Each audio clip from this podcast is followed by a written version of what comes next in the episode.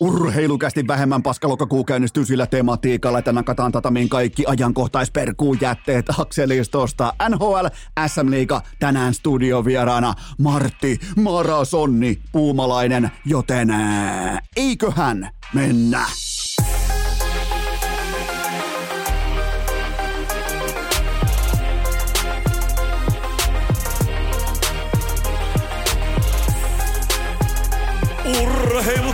Kutoskausi.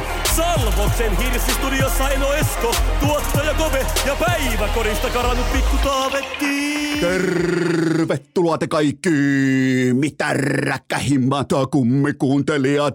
Jälleen kerran urheilukästi mukaan on maanantai toinen päivä lokakuuta ja minä tuottaja Kope ja Pikku Tavetti. Me halutaan laittaa tämä viikko samalla myös koko uusi kuukausi käyntiin sillä poljennolla, että otetaan asioista kritiikin keskellä, napataan asioista oppi talteen, koska on totta kai helppoa heittää paskaa tuulettimeen ja katsoa jännityksen kerran, että mihin suuntiin se oikein lähteekään sitä linkoamaan, niin otetaan niistä segmenteistä oppi talteen, jossa sitä oikein suoraan hopeaa tarjottimella syötetään meidän eteen, kuten vaikka GM Kekäläisen farsissa, kuten niin monissa eri segmenteissä, eri urheilulajeissa ja tapahtumaketjuissa ollaan urheilukästinkin piskuisessa historiassa saatu todiste, joten kaikki pohjautuu tavallaan tässä kohdin yhteen yksittäiseen kysymykseen, ja se kuuluu tällä tavalla. Mitä epävarma mieli keskimäärin tekee? Hyvin yksinkertainen asia. Tavallaan niin kuin sä et todennäköisesti edes ihan hirveän usein sukella tämän pohdinnan äärelle, mutta mitä epävarma mieli keskimäärin tekee? Se alkaa etsiä ympäriltään kyllä vain hyväksyntää. Miettikää, miten inhimillistä, miten arkista, miten normaalia on se, että sä haluat, että sun sielun talo on ikään kuin muurattu niillä tiiliskivillä, jotka on valmiiksi jo sun kanssa asioista orastaen samaa mieltä. Ne tiiliskivet, jotka ajattelee vastapalloa, niin hyi helvetti kauas tältä tontilta. Sä haluat sinne hyväksyntää silloin, kun sun mieli on epävarma. Silloin, kun se saattaa olla vähän niin kuin tietyllä tapaa oma minuus, oma itseys, kaikki tämä saattaa olla hitusen verran hakusessa, kun siihen heitetään mukaan vaikkapa ripaus, rahaa, valtaa tai kenties jopa päihteitä. Saatat alkaa kysyä itseltäsi, että mm, mistähän mä löytäisin hyväksyntää, mistähän mä löytäisin tavallaan niin kuin allekirjoituksen tähän sopimukseen, jonka mä haluan tämän tilanteen kanssa tehdä. Jumalauta muuten alkaa löytyä tarpeen mukaan sitten hyväksyntää ihan meille kaikille. Mä voin vaikka heittää pöytään, niin he, kuin tavallaan lyödään viikko ja kuukausi käyntiin omakohtaisella rehdillä esimerkillä siitä, että mun omakohtainen muistijälki keväältä 2018 kertoo, että kun mä aloin vakavissani pohtia, että mun ja alkoholin suhde on eittämässä ei, eittämättä päättymässä tavalla tai toisella tässä lähiaikoina, niin mitä mä tein? Kyllähän mä aloin löytämään semmosia uusia tuttavia, uusia kavereita, jotka äh, siellä kun lähdettiin vaikkapa yöhön, sanotaan vaikka tiistaina, niin ne oli niin harvoin mukana näissä peleissä, näissä gameissa, että ei se ollut niille mikään ongelma, että ollaan vaikka jonottamassa pata ässään keskiviikkoaamuna yhdeksältä, kun se aukeaa. Ei, ei se, niinku, se ei ollut mikään ongelma, mutta herra Jumala, kun olisi ollut parhaat vaikka lapsuuden ystävät mukana, niin kaikki olisi punaliputtanut sen tilanteen, että hetkinen, mitä on tekemässä? Että niinku, et mik, miksi me ollaan tässä? Mutta silloin kun mä hain sitä hyväksyntää nimenomaan sille mun toiminnalle sen päihteen kanssa, niin totta kai mä kasasin mun kokoonpanoon semmoisia pelureita, jotka ei tavallaan, että se tilanne oli niille siinä määrin harvinainen ja tavallaan ei-arkinen. Että ne totesi vaan, että no niin, tämähän on ihan hauska juttu tälleen niin kuin kerran vaikka puoleen vuoteen, kerran vaikka kuukauteen, ei nyt kun kuukauskin on paha, mutta siis kerran puoleen vuoteen, kerran vuoteen, että oikeastaan tämä niin kuin tällainen pikku arkikänni tässä aamulla pataessa jonossa, niin ei tämä nyt niin hälyttävää ole. Joten tota, mä, mä siis aloin kasata selkäydin pohjalta yöelämän kokoonpanoa pelureista, jotka hyppää askin erittäin harvoin, eikä ne ehdi pysähtyä pohtimaan, että onkohan tämä tässä ok. Olla just vaikka keskiviikkoaamuna pienessä jälkiläiskässä pataessan karaoke Irakessa, koska ei sitä ehdi pohtimaan ja Stadissahan on todella helppoa. Mä en tiedä miten muissa kaupungeissa, mutta Stadissahan on todella helppoa sairastuttaa itsensä päihteisiin. Nimittäin joka ikinen ilta löytyy eri tavallaan työssä käyvä kategoria, jotka lähtee yöhön. Maanantaisin lähtee ravintola, ravintola-ala, tiistaisin sama homma, keskiviikkoisin lähteekin sitten jo mm, Äh, tällaisia arkipelureita. Torstaisin mennään Kalleen ja viikonloppu alkaakin siitä sitten kivasti, joten silloin on todella vaivatonta löytää sellainen joukkue ympärille, joka on aina valmis lähtemään. Se ei ole minkään asian perustelu. Mä totean vain, että siinä tilanteessa, kun sä etsit hyväksyntää vaikkapa sun päihteiden käytölle, niin se hyväksyntä on yllättävän helppoa saada Nimenomaan kun se tilauskirja on sisässä, niin sitä voi sitä tarinaa muokata koska tahansa, miten tahansa, kuhan homma toimii. Ja mä otan vielä tavallaan niin kuin samasta analogiapuusta. Mä nappaan vielä muutaman lehden alas. Nyt totta kai tähän hetkeen, tähän elämään, tähän nykypäivään, niin täällä jos vaikka pikkutaavetti koettaa repiä ää, verhoja alas ja äiti sitten toruu, että, että et, et, sanoo, että ei, ei, tämä ei käy, että nyt on huonoa käytöstä pikkutaavetti, että tämä ei käy, niin mitä tapahtuu pitkässä juoksussa? Mitä se saa aikaan, jos mä menen heti perään kuiskuttamaan pikkutaavetin korvaan, että pikkutaavetti, just näin, luota vaan omaa juttu, sä oot se äijä tässä, taputaan selkää, että noin muut on vaan sulle kateellisia. Noin muut tuossa, kaikki on sulle kateelliset, luota omaa juttuun, me just tohon suuntaan. Sä oot pikkutaavetti, sä oot se äijä. Niin miten se vaikuttaisi hänen johtopäätöksinsä, hänen päätöksentekoon tulevaisuudessa. Ja se on se ydinkysymys tässä kohdin, kun tavallaan meillä on nyt pöytä katettuna. Voidaan vihdoin käsitellä toivottavasti viimeisen kerran tragedia nimeltä Teemu Pulkkinen. Eikä muistakaa noin kaksi analogiaa, noin kaksi esimerkkiä siitä, että miten haetaan hyväksyntää ympäriltä. Öm, Eli siis, jos joku on missannut uutiset, niin viikonlopun kenties puhuttavin aihe oli se, että Teemu Pulkkinen oikein jatkamalla jatkaa uraansa KHL. Meinas lentää ulos, meinas jäädä ilman verileipää, meinas pullahtaa Putinin propaganda-armeijasta pihalle, mutta sai kun saikin kunlunista sopimuksen ja esittää jatkossa taitojaan noin 600 katsojalle per kotiottelu. Eli se on Teemu Pulkkisen tilanne.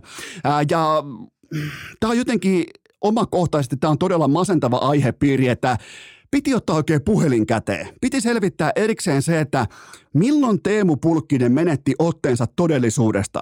Koska likimain kaikki hänen tuntevat ihmiset toteavat, osa jopa on the record, osa totta kai off the record, että että ei tämä ole pulkkista. Tämä ei niinku ole se ihminen, se kaveri, se joukkuetoveri tai se arkihenkilö, joka on aiemmin tehnyt elämässään päätöksiä. Tämä ei ole se, tämä ei ole se tyyli tai se, tavallaan moraalisilta, jota pitkin hän on aiemmin elämässään kävellyt, joten pysytään tässä olettamuksessa, että Teemu Pulkkinen on epävarma ihminen, joka etsii itseään. Hän ei ihan oikein tietäisi, että miten tässä, näissä tilanteissa olisi silloin hyökkäyssodan alkaessa pitänyt toimia, ja sitten tullaankin peräti leipäaihepiirin äärelle urheilukästissä omakohtaisesti aikuisen vastuuseen. Teemu Pulkkisen mieli on ollut pitkään epävarmuuden tilassa. NHLstä maitojuna – ei ihan hirveästi kuitenkaan omaa rantatonttia tai ihan järkyttäviä pinoja rahaa. Kavereilla alkaa olla jo sitä Porschea ja Ferraria, itsellä löytyy ainoastaan edustusjoukkueen verkkarit. Niin se sisäinen ristiriita on ollut näiden lähteiden mukaan. Se on ollut merkittävä tekijä Teemu Pulkkisen minä kuvassa siinä, että siitä piti tulla se supermegatähti NHL. Siitä piti tulla se, kella on koko saatanan Kulosaaren komeen rantakämppä ja muuta vastaavaa. Huviveneet, paatit ja kaikki, mutta sitten kun ei ollutkaan kunnes se loputtoman verirahan lähde aukesi, eli KHL. Ja tässä yhteydessä MVP-rooliin astuu hänen pelaaja-agentinsa Aliossa Pilko. Entinen absoluuttisesti epäonnistunut jääkiekkomaalivahti on koko vyyhdin avainpelaaja. Hän on se, hän on nimenomaan se aikuinen, se taho, se konkari, se kaiken nähnyt maailman kansalainen, joka kuiskuttaa siihen pulkkisen korvaan, että äh, t- tavallaan niin kuin Pulkkinen on luonut tämän kuiskuttelun kautta nimenomaan jostain syystä pilkosta itselleen sen luotetun ihmisen, joka tietää kaikesta ta- kaiken, koska hän on nähnyt kaiken. Eli Pilko osaa jatkuvasti rapsuttaa näiden mun lähteiden mukaan. Pilko osaa jatkuvasti rapsuttaa Teemu Pulkkista oikeasta kohdasta siten, että Pulkkisen moraaliseettinen häntä heilahtaa joka kerta Pulkkisen omasta mielestä oikeaan suuntaan. Eli Teemu Pulkkinen on se ihminen, joka menee iltaisin kyynel silmäkulmassaan nukkumaan, mutta herää kehumisviesteihin. Siellä venää joka ikinen aamu, että sä oot se äijä. Just sä, Teemu, Teemu, Teemu, älä luovuta, sä oot se äijä. Sä oot se miljonääri. Noin muut kitisee, kun ne on sulle vaan kateellisia. Meistä kukaan ei ole kateellinen Teemu Pulkkiselle. Meistä yksikään ei ole kateellinen Teemu Pulkkiselle. Ja silti se herää joka ikinen aamu niihin viesteihin äijä, tos menee äijä.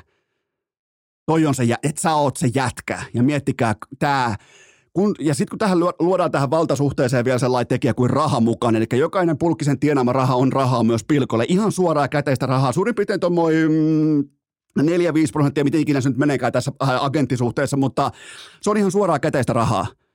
Niin, mi, mi, mi, Tarviiko yhtään enempää perata sitä, että minkä takia Pilko näkee Pulkkisen nimenomaan äijänä ja sille, kelle kaikki on kateellisia. Sille, että sun pitää vaan luottaa tuohon sun omaa juttuun, että älä kuuntele ketään, kuuntele mua, me KHL.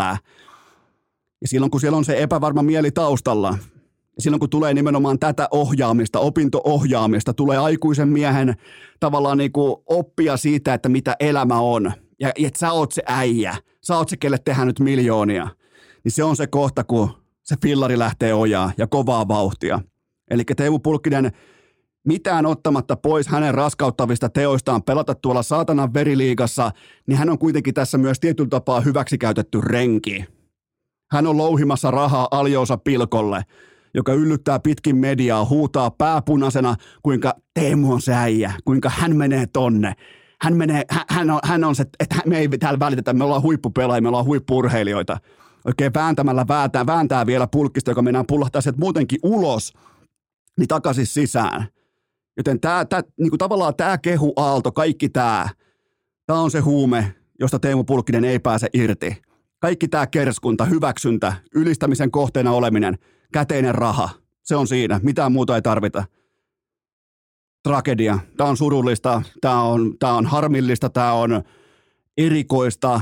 Kaikki tieto on saatavilla. Ihan kaikki faktat, kaikki tieto on saatavilla, kaikki oppi on saatavilla – ja silti toi hyväksi käytetty renki pyörii tuolla jossain 600 katsojan edessä jossain vitun kun, kunlunissa, seurassa, jonka nimeä mä en osaa edes sanoa koska se ei kiinnosta meitä ketään, mutta mä painotan vielä se, jos Teemu Pulkkisen joku ex-ystävä kuuntelee ja sillä on vielä jostain syystä tämän KHL-tähden puhelin, puhelinnumero tallessa, niin laittakaa sille viestiä, että kukaan ei ole kateellinen. Ketään ei kiinnosta sen rahat. Kukaan ei katso sitä. Absoluuttisesti kukaan tässä maassa ei katso sitä ylöspäin. Se on vain ja ainoastaan Aliosa Pilkon luoma tämmöinen haavekuva siitä, että mitä on olla äijä, mitä on olla se miljonääri ja minkä takia noi kaikki muut on sulle kateellisia.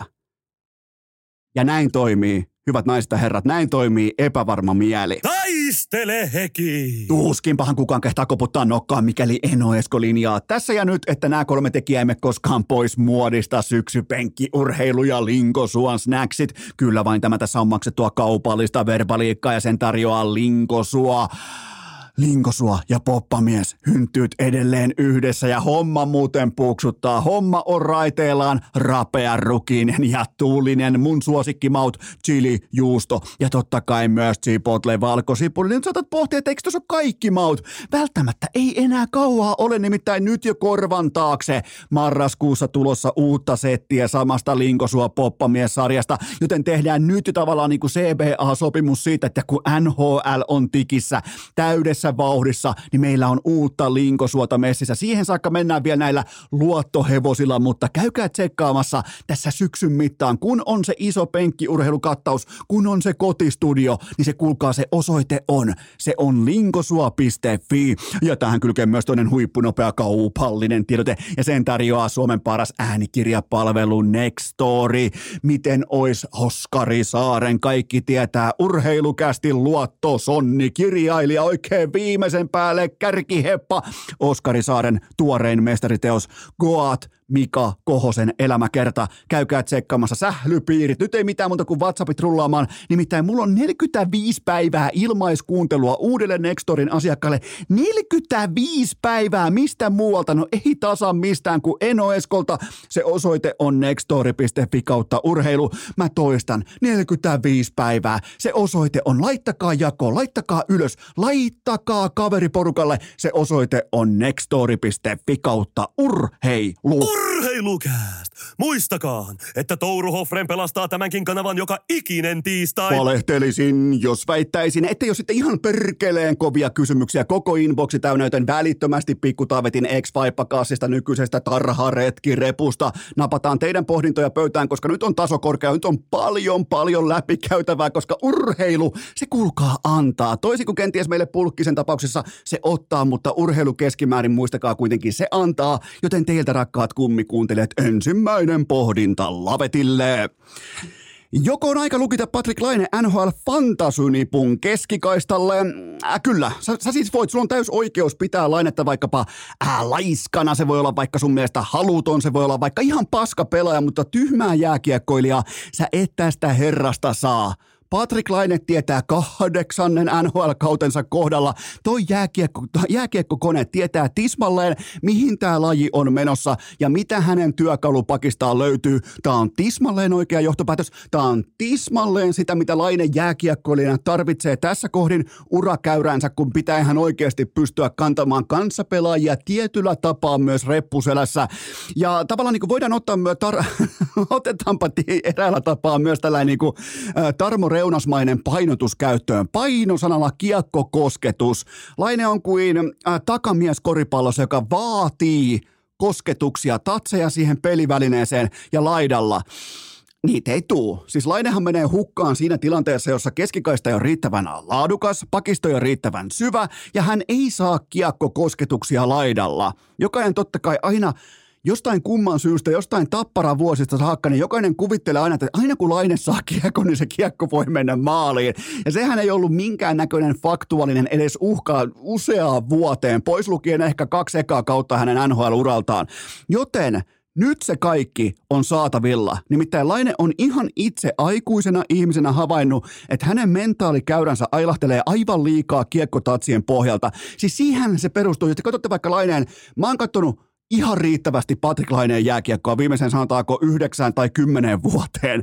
Mä voin todeta ihan suoraan, että se mentaalikäyrä perustuu tismalleen siihen, miten ottelu lähtee käyntiin kiekollisessa roolissa. Tuleeko tatseja vai ei, vai ei? Ootko pelillisesti ö, ytimessä vai ootko hylkiöpositiossa?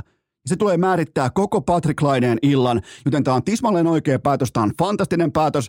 Ja heti ekassa harkkapelissä keskikaistalta suorasta hyökkäyksestä yhteensä kaksi maalia. Ja Emil Bemströmi syötti molemmat. Siinä on välittömästi jo ensimmäinen laitahyökkääjä lukittu laineelle ja toiseen siipeen, siipeen sitten totta kai nuori prodigy Adam Fantilli. Se on valmis paketti. Ei Fantilli ole mikään pakko aloittaa uransa NHL keskikaistalla. Fantilli voi totta kai ottaa aloitukset, koska Laine on aloitusympyrässä ihan täysin paska, ei koskaan pärjäämään siinä, mutta koska hän on niin paljon antanut huippualoittajille kuitenkin useita vuosia, vuosikymmeniä tuossa hommassa eteen, joten sitä ei voi olettaakaan, että Laine koskaan oppisi maailman parhaita aloittajia vastaan aloittamaan, mutta sehän on tossa. Bemström, Pantilli, laita hyökkäät Laine keskellä, koska Laine kuuluu keskelle. Silloin pe- tavallaan niin tämä maalinteon – sanotaanko uniikki lahja, mikä hänellä on ollut, niin se on saanut kokonaan varjoon sen, että tuosta löytyy syöttökone, tuosta löytyy peliälykone. Tuosta löytyy nimenomaan se, joka pystyy olemaan kiekossa, jakamaan kiekkoa ja tekemään peliä. Se on vaan laidalla aina ja ikuisesti jäänyt varjoon. Joten se on tässä oikea päätös Laine. Mä toivon omakohtaisesti, että Laine ei pelaa missään muualla kuin keskellä – koko kauden mitassa, ja sen myötä tästä tulee Patrick Laineen paras yksi, yksittäinen sesonki nhl Näin se tulee menemään. Saa ottaa talteen. Laine keskelle, ehdottomasti keskelle. Joten tota, ja on ollut tästä nimenomaan päivästä alkaen yksi, on ollut tismalleen samaa mieltä silloin, kun tämä muutos tuli viime kauden lopussa, joten, joten tota, en tule vaihtamaan tuulipukua sen myötä, että et, et yhtäkkiä kokee taas taas jotain, koska me ollaan nähty, me tiedetään mitä laitahyökkäjä Patrick Laine on. Siinä on pelkkää potentiaalia voitettavaa keskikaistella, joten Patrick Laine ehdottomasti sentteri koko NHL-uransa päätyyn saakka. Seuraava kysymys. Onko perusteltua olettaa, että Steven Stamkosin kiukuttelu onkin pelkoa, joka pohjautuu Valtteri Merelän dominanssiin? Jumalauta, Tapparan merellä, voisiko melkein sanoa jopa pelikaani kasvatti enemmän tai vähemmän kukaan. Hyvä, ettei Lahti Heinola Akselilta, niin hän piiskas Nashvilleä vastaan – harjoitusmatsissa 2 plus 1 tauluun. 5-4 voittoja ykköstähti, joten mä nyt en haluaisi vertailla Stamkosia, joka... Mä, mä en haluaisi mennä sinne, mutta mun on pakko mennä sinne. Kaksi isokokoista raitin hyökkääjää, molemmat kolmas erä, jumalauta merellä painaa siihen sen kaksi maalia, kun taas Stamkos käytännössä 0 plus 1 koko matsi, joten mä, mä en kysy, kansa kysyy. Onko, onko tavallaan niin kuin, näkeekö Stamkos – jopa uhkakuvia seinällä, kun Valtteri Merellä paukkaa tismalleen samalla skillsetillä sisään kopin ovesta, niin onko tämä tässä? Joten mä, mä, mä povasin teille vahvaa saapumista Merelältä NHL-sirkukseen ja me ollaan saamassa sitä. Me ollaan saamassa nimenomaan niin laadukas kokonaisvaltainen pelaaja sinne, kun on vain mahdollista nimenomaan tuohon huippuorganisaation ylipäätään edes mahtua. Ja nyt näyttäisi siltä, että kaikki on omissa käsissä. Ihan oikeasti, Merelällä on kaikki omissa käsissä tästä eteenpäin ja, ja yhtään parempaa näyttöä sä et voi antaa tuohon tilanteeseen ja ai ai, loistavaa, koska tuossa jätkäs on NHL-pelaaja. Ihan ehdottomasti. Me ollaan nähty, sen näkee sokeriittakin, ei siis ikariitta, vaan sokeriitta, että vaikkapa Olli Juolevis ei ole NHL-pelaaja. Sitten ei tarvitse debatoida. Mutta ehdottomasti Valtteri Merellä aivan eri puusta ja tulee menemään vielä pitkälle. Stampkosilla tai ilmaan. Ai jumalauta, kun saadaan vastakkain. Mitikä pystyisi luomaan semmoisen narratiivin, että se on nimenomaan Stamkos tai Merellä. Ai saatana, kun olisi hauskaa, mutta ihan ei taida urheilukästin tällainen niinku median vipu tai tällainen Inception-tyyppinen ajatuksen syöttäminen USAn suuntaan, niin välttämättä ei tule ihan riittämään. Seuraava kysymys. Joko on aika aloittaa spekulaatiot siitä, kenet päävalmentaja Olli Jokinen hankkii ensimmäisenä Ilvekseen? Tampere, jumalauta, nyt pääsitte yllättää Eno Eskon siis Olli Jokinen tekemässä pelaajahankintoja Ilvekseen, mutta en mä nyt ihan täysin voi toisaallekaan katsoa tämän spekulaation äärellä, nimittäin Olli Jokisen ura kuitenkin on siinä positiossa, että ei se nyt ihan ikuisesti voi olla Mikkelissä ja Jukureissa hommissa, vaikka just nyt, just tällä hetkellä, tällä viikolla, tässä kuukaudessa, ex-kuukaudessa, syyskuussa kulki, niin eihän se nyt sitä tarkoita kuitenkaan, että Olli Jokinen ikuisesti olisi Mikkelissä ja Jukureissa hommissa, joten tota, mä oon valmis aloittamaan, totta kai. Mä oon mukana siinä partiossa, joka aloittaa Olli Jokinen Ilvekseen huhut, mutta mulla on myös muuta. Tavallaan mulla oli just, tää on toinen ämpäri siinä ää, lauteiden päällä, niin toisessa ämpärissä on vielä lisää heitettävää vettä kiukaalle, nimittäin Jukka Jalonen on nähty tamperelaislähteiden mukaan Raimo Helmisen kanssa golfkentällä taktiikkataulu, okei tämä taktiikkataulu se on mun oma keksintö, mutta se on nähty taktiikkataulun kanssa golfkentällä, joten miten olisi valmentajien valmentaja ja legendojen legenda Ilveksen penkin taakse ensi kaudesta lukien? Jukka Jalonen ja Raimo Helminen. Miten muuten RD? Heitetään nyt tavallaan vielä RD, olisiko mukaan spekulaatioon siten, että hän hoitaa vain ottelun jälkeiset pressit. oli kyllä aika eeppistä, kun RD oli kräkännyt, että mitä Jukurit yritti. Toimittaja kysyi, että että tänään oli ilmeisesti aikamoisia vaikeuksia päästä maalin edustalle, sinne vastustajan maalin edustalle, niin RD sanoi ihan vakavalla naamalla, että niin ja olen muuten myös havainnut, että ne ihan tarkoituksella sitä yritti. Olli Jokisellakin mennään siinä kohtaa, vaikka aika hyvin pitää pokka tuolla pressissä, niin siinä kohtaa meidän OJillakin sitten lähtee paketti ajoilemaan, mutta sehän on tossa. Jukka Jalonen, Raimo Helminen, Olli Jokinen ja RD tulee hoitamaan pressit. Urheilukästin Ilves huhukone on täten ihan normaalissa, sanotaanko mid-season formissa. Seuraava kysymys. Onko Aaron Kiviharju lunastamassa odotuksensa seuraavana heiskasena? Perjantai-iltana hyvin, hyvin, hyvin lähellä Cordy Hau hattutemppua. Ensin upea vapauttava syöttö Ilveksen 1 maaliin ja sen jälkeen itse vielä pelitasoihin mahtavalla nousulla, mitä nyt heittää ehkä tässä liikassa ainoastaan just osasto Heiskanen, Kiviharju, muutama muu pakki, joten jäljelle jäi enää tappelu tienaamatta, mutta sekin tulee vielä, kun ollaan nähty Gooni Kiviharju maalin edustalla Mä en vieläkään pääse yli siitä videosta, missä se, se turvaa Taposen koko sen maalin edusta, vaikka se mylly on siellä kulmassa, niin se jää tavallaan niin kuin, ai että, siinä on meillä gooni, mutta, ää, mutta sen yleisellä tasolla haluan sanoa, että juuri näin, jos on päätetty, että tämä jätkä on tässä lahjakas, tämä jätkä, tällä on todella korkea horisontti, niin se pelaa nimenomaan, on se sitten Edarin paita, on se sitten vittu vaikka priimavuosien Detroit Red, Detroit Red Wings, niin se pelaa siellä nimenomaan niillä vahvuuksilla, eli ylivoimaa, ei mitään nyhveröintiä tai, tai ilmaisia lounaita. Ylivoimaa, merkittäviä vaihtoja, heitetään syvään päätyyn, katsota, katsotaan uiko ilman kellukkeita, ja kyllähän se poika ui. Joten näin tuodaan lahjakkuus sisään. Ei siten kuten lottokoneen kautta TPSssä viime kaudella vaikkapa. Vaikkakin nyt se on 17-vuotias vuosi sitten 16-vuotias ja näin poispäin, mutta jos halutaan tuo, ja on päätetty siis, aikuiset on päättänyt, että toi jätkä tuossa on erilainen, toi on eri puusta, niin myös sen, sen kohtelun pitää olla aikuismaista siinä kohdin. Ei sitä voi tuo mikään häkki päässä pyörimään tonne, vaan kunnon siihen rooliin, millä se ura tullaan myöhemmin myös tekemään. Mitä on mitään rakettia? Mua ihan ihmetyttää, kun joku on oikeasti tietyissä aspekteissa tai niin kuin tietyillä attribuuteilla todella lahjakas tapaus – sitten kun se tulee liikaa, se pelaa aivan eri jääkiekkoa. Aivan niin kuin pyydetään yhtäkkiä, sä meet vaikka johonkin, sä meet koodarina vaikka johonkin applikaatio startuppiin töihin. Koodarina yhtäkkiä, no niin, tuossa olisi siivousämpäri, nyt otetaan hommia. Se on huippulahjakas koodari. Ei sille kannata antaa siivousämpäriä käsiin. Sitten ei tule hevon vittua, joten Aaron Kiviharju äärimmäisen laadukas startti tähän äh, syksyyn. Seuraava kysymys. Kauanko Maso Lehtosen tiimalasissa on vielä hiekkaa jäljellä? Äh, no, ihan siis kaikella kunnioituksella, ihan kaikkia kohtaan, mutta Maso Lehtonen ei noussutkaan liikavalmentajaksi. Hän pysyy mestiksessä.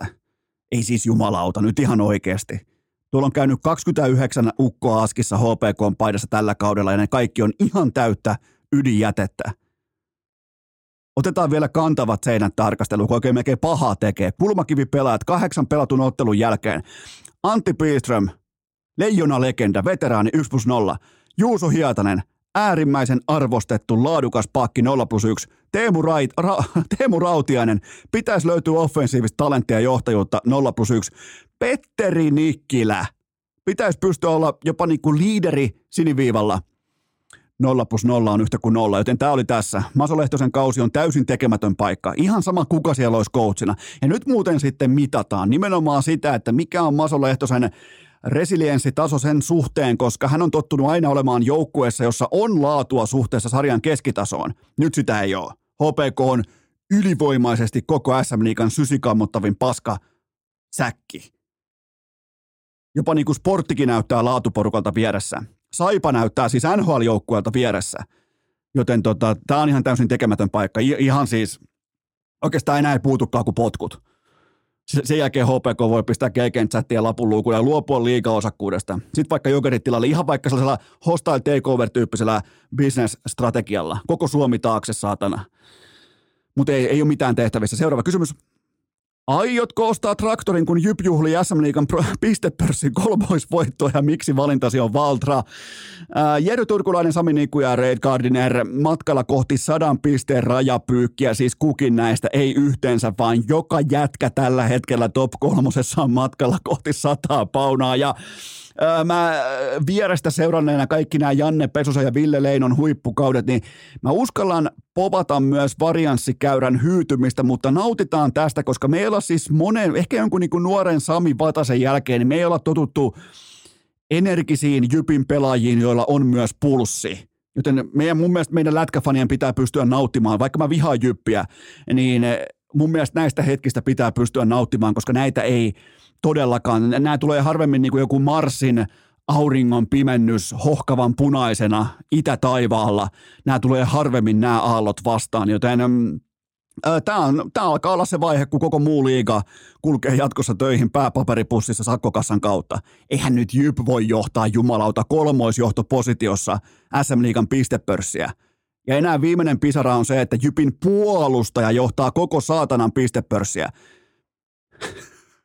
Ei, nyt, nyt niinku, ehkä jopa niinku Jeesus-teippi käyttö ja Sami niinku nyt pariksi matsiksi ainakin jätetään vaikka bussiin sidottuna, että toi Turkulainen pääsee karkuun tosta. Mutta hei Jerry Turkulainen, kuten muistatte, miten vaikka Jukka Jalonen on jo useampi vuosi sitten kehunut Jerry Turkulaisen tyyliä tavallaan tai sitä kokonaisvaltaista pakettia pienikokoisena pelaajana luoda, luoda itselleen jatkuvasti etua kaukalossa, niin viimeiset neljä matsia, 1 plus 2, 1 plus 3, 1 plus 2 ja 1 plus 2, joten over 2,5 paunaa tullut neljä kertaa putkeen turkulaiselle. Ja jos mulla olisi ollut vaikkapa kulpetilla kirjattuna, niin nämä alkaa olla aika harvinaisia lukemia, mitä turkulainen painaa pöytään tuolla. Joten ei nyt ihan mitään VPS-runin numeroita, mutta ei näitä enää montaa tarvittaisi, että oltaisiin samoissa. Joten tota, fantastinen alkukausi. Tämä kaikki on tuoretta, uutta, jännittävää. Jukka Rautakorven joukkue uskaltaa nojata yksilötaitoa. Rasti seinään, saatana. Mutta joo, Jyppi, jumalauta. Urheilukästissä mainittu Jyppi, kehuttu Jyppiä. Mitähän seuraavaksi? Kohta varmaan Eno Esko jossain Elosen aitiossa siellä Jypin fanipaita päällä. Jumalauta juustokakku siinä edessä ja Patalahen asemalta haettu joku. Se, ai että Jypin matsiin. No ei todellakaan. Seuraava kysymys. Pelaako Sien Rami Määttä jääkiekkoa mailla väärinpäin vai miksi hän ei koskaan tee yhtäkään maalia? Vastakysymys kuuluu näin, että onko syytä nostaa pressu pois kyttyrä sekä grindajan kiertopokaalin päältä, koska Määtän numerot alkaa ihan oikeasti olemaan relevantteja tässä, tässä otatuksessa ja tässä pohdinnassa. Nimittäin SM Liikaa hänen urallaan. Rami Määttä, nuori pelaaja, SM Liigaa playerit mukaan lukien yhteensä 142 ottelua ja nolla kihausta yhteensä. 142 kertaa pukenut kamat päälle ja lähtenyt tekemään sitä maalia ja tullut yhteensä nollan maalin kanssa toistaiseksi takaisin, joten ää, elkäämme kuitenkaan nyt totta kai, koska se on harvinaista, kun joku nyt ei tee yhtään maalia ikinä, mutta ei kuitenkaan unohdeta sitä, että tällä oli jossain pari vuotta sitten jossain TV-insertissä ää, urheilukästin teepaita matkalaukussa, joten tämä nostaa osaketta. Ja tämä myöten tietyllä tapaa myös käynnistää spekulaation siitä, että mitä jos Määttä jopa jahtaa tätä himoittua kiertopalkintoa johdattaen samalla s liigan kärkeen? Voi muuten jopa olla, että jahtaa nimenomaan kyttyrä selkä grindajan palkintoa. Ja siinä missä Määttä ei edes yritä tehdä maalia, niin 18-vuotias Lenni Hämeenaho kuusi uunia kahdeksaan avausmatsiin. Siellä on kuulkaa tällainen, niin kuin voisiko sanoa melkein Joel Armia 2.0 kerran modernien vivahteiden on muhimassa Porissa tällä hetkellä, mistä kukaan ei puhu, tai siis kaikki puhuu muut paitsi urheilukeskus, mutta koitin pessä omat käteni sillä, että ei ole ollut Len, äh, Lenni Hämeenaho riittävän laajalti seurannassa. Huomaatteko, mitä koitin tehdä? Joten tota, ilmeisesti ihan oikeastikin kaikki muut puhuu paitsi minä. Joten katoin pojan peliä taas, niin täytyy sanoa, että mm, Joel Armeija 2.0. Vielä muutama moderni vivahden mukaan ja parempi laukaus. Helvet, molemmat totta kai, sekä Armia että Hämeenaho, niin, ja varsinkin Armia siis meritoitunut, todistettu huippuammattilainen, mutta todella, todella vahva aihe on Hämeenaholla, mistä lähtee rakentamaan itsestään, ei ainoastaan NHL-pelaaja, vaan siis huippulaadukasta NHL-pelaaja. Tuossa on nimittäin ihan kaikki tuossa kaverissa. Onko muuten jopa parempi kuin Kiviharju? Mä en kysy, kansa kysyy. Tuleeko parempi ura? Siinä muuten onkin. Hämeenaho vastaa Kiviharju sellainen maalin edus mylly, Gooni, Kiviharju vastaan Hämeen, tai jopa niinku Porin grillillä saatana. Olaus Olinen tuomariksi, Alabamasta suoraan. Se on siinä. Seuraava kysymys. Onko Petri Kontiolalla varaa olettaa, että jokin liikaseura palkkaa hänet pelkästään pudotuspeleihin? No totta kai kun katsoo Kontiolan holdingyhtiön tasetta, niin kyllä on. Si- siinä on varaa sitten olettaa ihan mitä tahansa, koska palkkatöihin ei tarvitse lähteä enää koskaan ton elämän aikana, mutta ää, pelillisesti siis se jääkiekko, se laji, mitä Kontiolla ei käsittääkseni enää pelaa, mutta käydään tämä läpi, koska tämä saattoi totta kai olla konnamaista huumoria, mutta teksti on raakaa. Se on aina mustavalkoista ja tylyä. Joten mä luen sen tietyllä tavalla, sä voit kenties lukea se jollain muulla tavalla, mutta käydään se läpi sen osalta, että miten mä luin tämän Kontiolan kyseisen kommentin. Hän siis ilmoitti, että mm, että mä en ole kiinnostunut runkosarjasta, ja jos ei siellä jollekin seuralle ole ok, niin sitten ei mennä eteenpäin tai jotain muuta vastaavaa, joten Kontiola siis on kiinnostunut pudotuspeleistä. Miten Petri Kontiola yhtäkkiä 38-vuotiaana on kiinnostunut pudotuspeleistä? Miksi hän ollut viime keväänä kiinnostunut Ilveksen paidassa pudotuspeleistä?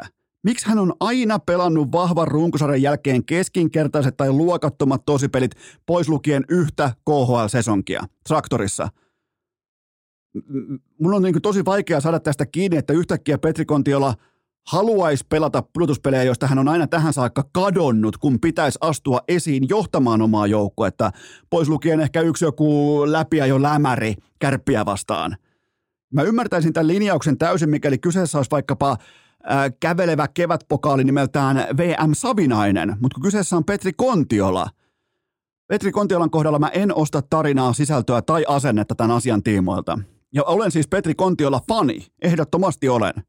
Arvostan todella tällaista niin kuin klassista sentterityyppiä, mutta joku ei nyt täsmää. Tai sitten on vaan niin kuin mennyt vitsin kerronta ihan täysin multa ohi, en pyydä anteeksi, mennään seuraavaan. Ja voi olla hyvinkin, että on ymmärtänyt väärin tämän koko ehkä kenties potentiaalisen herjan heiton tai muuta vastaavaa, niin kuin vähän kainalopierua ja muuta, mutta muistakaa, teksti on aina, se on mustavalkoista ja tylyä. Joten tota, et, et, pikemminkin mä olisin ollut kiinnostunut playoffeista viime keväänä, enkä lähtenyt johdattamaan Ilvestä kylille kesken playareitten. Seuraava kysymys. Menikö tämäkin vielä huumoria ja viihteen piikkiin, kun Jonne Virtanen heitti koko joukkueensa bussin alle? Mestiskauden kolmas tappio putkeen ja joukkue on viimeksi voittanut elokuun lopussa, joten tuska näkyy aika voimakkaastikin, eikä vähiten päävalmentaja Virtasen kasvoilta. Ja nyt on totta kai lokakuun alku, eli koko syyskuun meni tuossa pukuhuoneessa ilman tuplaveetä, ei harkkapeleissä, ei sitten myöskään Mestiksessä. alulennokas seksipuhelin Virtanen onkin nyt mykkänä, ja, eli Virtanen kutakuinkin linjasi suorassa TV-lähetyksessä Säterin haastattelussa, että hän, ei, hän, minä tässä, minä en tullut tänne sitä varten, että ollaan viimeisiä, että jos taso ei riitä, niin alkaa ukkoa vaihtua konkareita myötä ja näin poispäin, niin, niin tota, ää, miten tämä nyt oikein asettelisi? missä tahansa työyhteisössä kannattaa olla keskimäärin vartin pidempään talossa ennen kuin alkaa asettaa itseään muiden yläpuolelle. Se on sellainen niin kuin hyvä nyrkkisääntö, että vartin pidempään, etenkin jos sun CV, tässä tapauksessa valmentaja CV, on samanarvoinen kuin rulla WC-paperia. Niin silloin, silloin tavallaan niin kuin kannattaa ehkä kyetä jotenkin huomioimaan tai aistimaan sen huoneen lämpötila. Ää, kuitenkin Jonne Virtanen on valmentanut koko urallaan kolme ottelua aikuisia jääkiekkoilijoita. Ja nyt hän kokee, että median kautta johtaminen ja kritisointi on se oikea ratkaisu. Ja tämä kaikki on samaan aikaan myös äärimmäisen inhimillistä. Eli Virtasella on vielä ihan selvästi pelaajan sykealueet, mutta mä voin luvata, että aikuisten työyhteisössä tämä ei ole se oikea tapa menetellä. Ei tavaratalossa, ei raksalla, ei mediatalossa, ei hoiva-alalla, ei jääkiekkojoukkuessa – ja nämä on nimenomaan niitä hetkiä, kun vitsien kertoja muuttuu itse vitsiksi. Ja nyt Jonne Virtasen tässä kohdin pitää tehdä selkeä päätös itsensä tiimoilta, että kumpi hän haluaa olla. Ei aikuiset ala kuuntelee mitään tällaista lässytystä. Ja se on ihan kylmä fakta. Seuraava kysymys. Joten vihkoon meni, vihkoja rajusti. Ihan jos ei kellekään niin jäänyt selväksi tämä asia, niin ihan täysin meni vituiksi tämä homma. Monsteri Monnilta. Seuraava kysymys.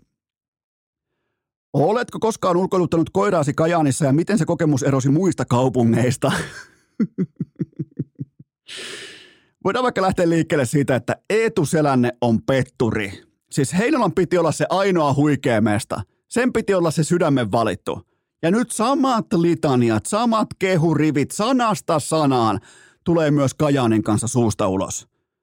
Nyt siellä jumalauta siellä ulkoilutetaan koiraa ja näin poispäin. Ja tämä on todella vaikea sulattaa. Jos ei meillä olisi näin laadukasta Heinolan pelittä porukka, joka muuten kävi hakemassa Valkealasta, jumalauta kävi hakemassa 8-7 jatkoaika voiton lauantaina, niin jos ei Heinolalla olisi enää sitä ja apulantaa, oltaisiin aivan täysin kusessa, koska Eetu Selänne on pettänyt meidät, se on petturi. Nyt se ulkoiluttaa siellä koiraa ja ulkoilee ja näin poispäin teki tismalleen samaa Heinolassa. Se, se, se, sen piti olla yksi meistä. Ja, ja, nyt, se, ja nyt se, se on ihan kuin niinku vaihtanut vaimoa. Ja nyt se kehuu tismalleen samoin termein, samoin adjektiivin tätä uutta rakastajan, joka on siis Kajaani. Olisiko petturipaidat myyntiin kauppaa, saatana? Tehtiin jo silloin aikoinaan Heinolaan huikea mestapaidat, niin pitääkö nyt tehdä petturipaidat Eetu Selänteestä? Koska mä, mä luulin vilpittömästi, että hän ei, siis mä, mä elin siinä maailmassa, jossa Eetu Selänne on viimeinen ihminen, joka käyttää vain tällaista small talkia tai helppoja lauseita haastatteluissa. Mä olin ihan varma, että hän todella tarkoittaa näitä sanoja Heinolasta. Petturi, Selänne. ei, ei, ei mennä sinne. Seuraava kysymys. Onko oikeutta tuntea kansallista turvattomuutta nyt, kun Lauri Markkanen ei ole enää asepalveluksessa? Olisiko muuten tässä jopa seuraava viraalitrendi kotiutuville taistelijoille? TJ0 hauis. Mun mielestä Markkanen asetti siinä aika selkeänkin standardin, että miten lähdetään pois Intistä. Ja tavallaan jos mennään Markkasen, niin Markkanenhan teki sen, mitä piti ja sen, mitä lupasi. Ei yli, ei alle. Ja mä nostan hattua. Mä nostan todellakin hattua, koska Markkanen olisi voinut palkata kenet tahansa selvittämään Jenkkien päädystä ne kaikki kommervenkit ja muut lääkäritodistukset ja muut asiat, millä vaikka lonkka olisi todettu semmoiseksi, että se ei kestä vaikkapa Suomen armeijan asepalvelusta. Ihan koska tahansa. Siihen on kaikki resurssit olemassa ja hän päätti jo hyvissä ajoin, että hän lähtee armeijaan ja kuka tahansa voi sanoa mitä tahansa, joten mä nostan hattua. Mä nostan hattua korkealle ja, ja lopulta tämä ei maksanutkaan kuin yhdet koripallon MM-kisat. Ei se olisi muutenkaan tullut yhtään mitään. Ja siellähän Markkanen pelasi varsinkin ne kolme ekaa matsia sitten alta, alta riman, mutta ei, se on kaikki inhimillistä. Armeija, matkustaminen, pelaaminen ja ainoana tähtipelaajana, niin ei pystynyt siinä tilanteessa kantamaan joukkuettaan, mutta pystyy siihen pommin varmasti Jutahissa. Nyt kun kaikki niin kuin tavallaan havut on poistettu jo äh, äh, kengästä ja näin poispäin, niin, niin mä uskon Markkasen kautta, ja tämä ei tule vaikuttamaan NBA-Markkasen suorittamiseen nyt sitten äh, tämän kuun lopusta lukien, mutta äh, Otetaan kuitenkin se hauskin osio. USA-jättimäiset mediat kenties ihan ohuesti edelleen ylimyy tätä Markkasen armeijan aikaa. Että ikään kuin hän nyt tulisi takaisin jostain Vietnamista tai Afganistanista, että tästä tulee se meidän, että et, et, ihan oikeasti, mä en, nyt, nyt, nyt mä en väritä, siellä on ihan oikeasti sellaisia sananvalintoja ja muita, että ikään kuin nyt tultaisiin merijalkaväestä jostain rintamalta takaisin. Joten kyllä ainakin respektiä on kylillä tämän jälkeen. Todella paljon tuossa verrattain ehkä vähän armeijan tiimoilta vinksahtaneessa maassa. the view, the proud, the markkanen. Joten tota, mm, kyllä. Voin itse näin urheilukoulun legendana voin jopa todeta, että kyllä, se on ihan tismalleen merijalkaväki. Se on, pitikö hakea, muistaakseni pääsikunnasta piti hakea, tai sitä niin esikunta eskadronasta piti hakea postia kymmeneltä, kahdelta ja kello 16. Siinä oli meidän merijalkaväki. Joo, kyllä. Katsotaan tuosta. Mulla on nimittäin teille yksi pikku pong, pongaus vielä täällä. Mitähän se menikään?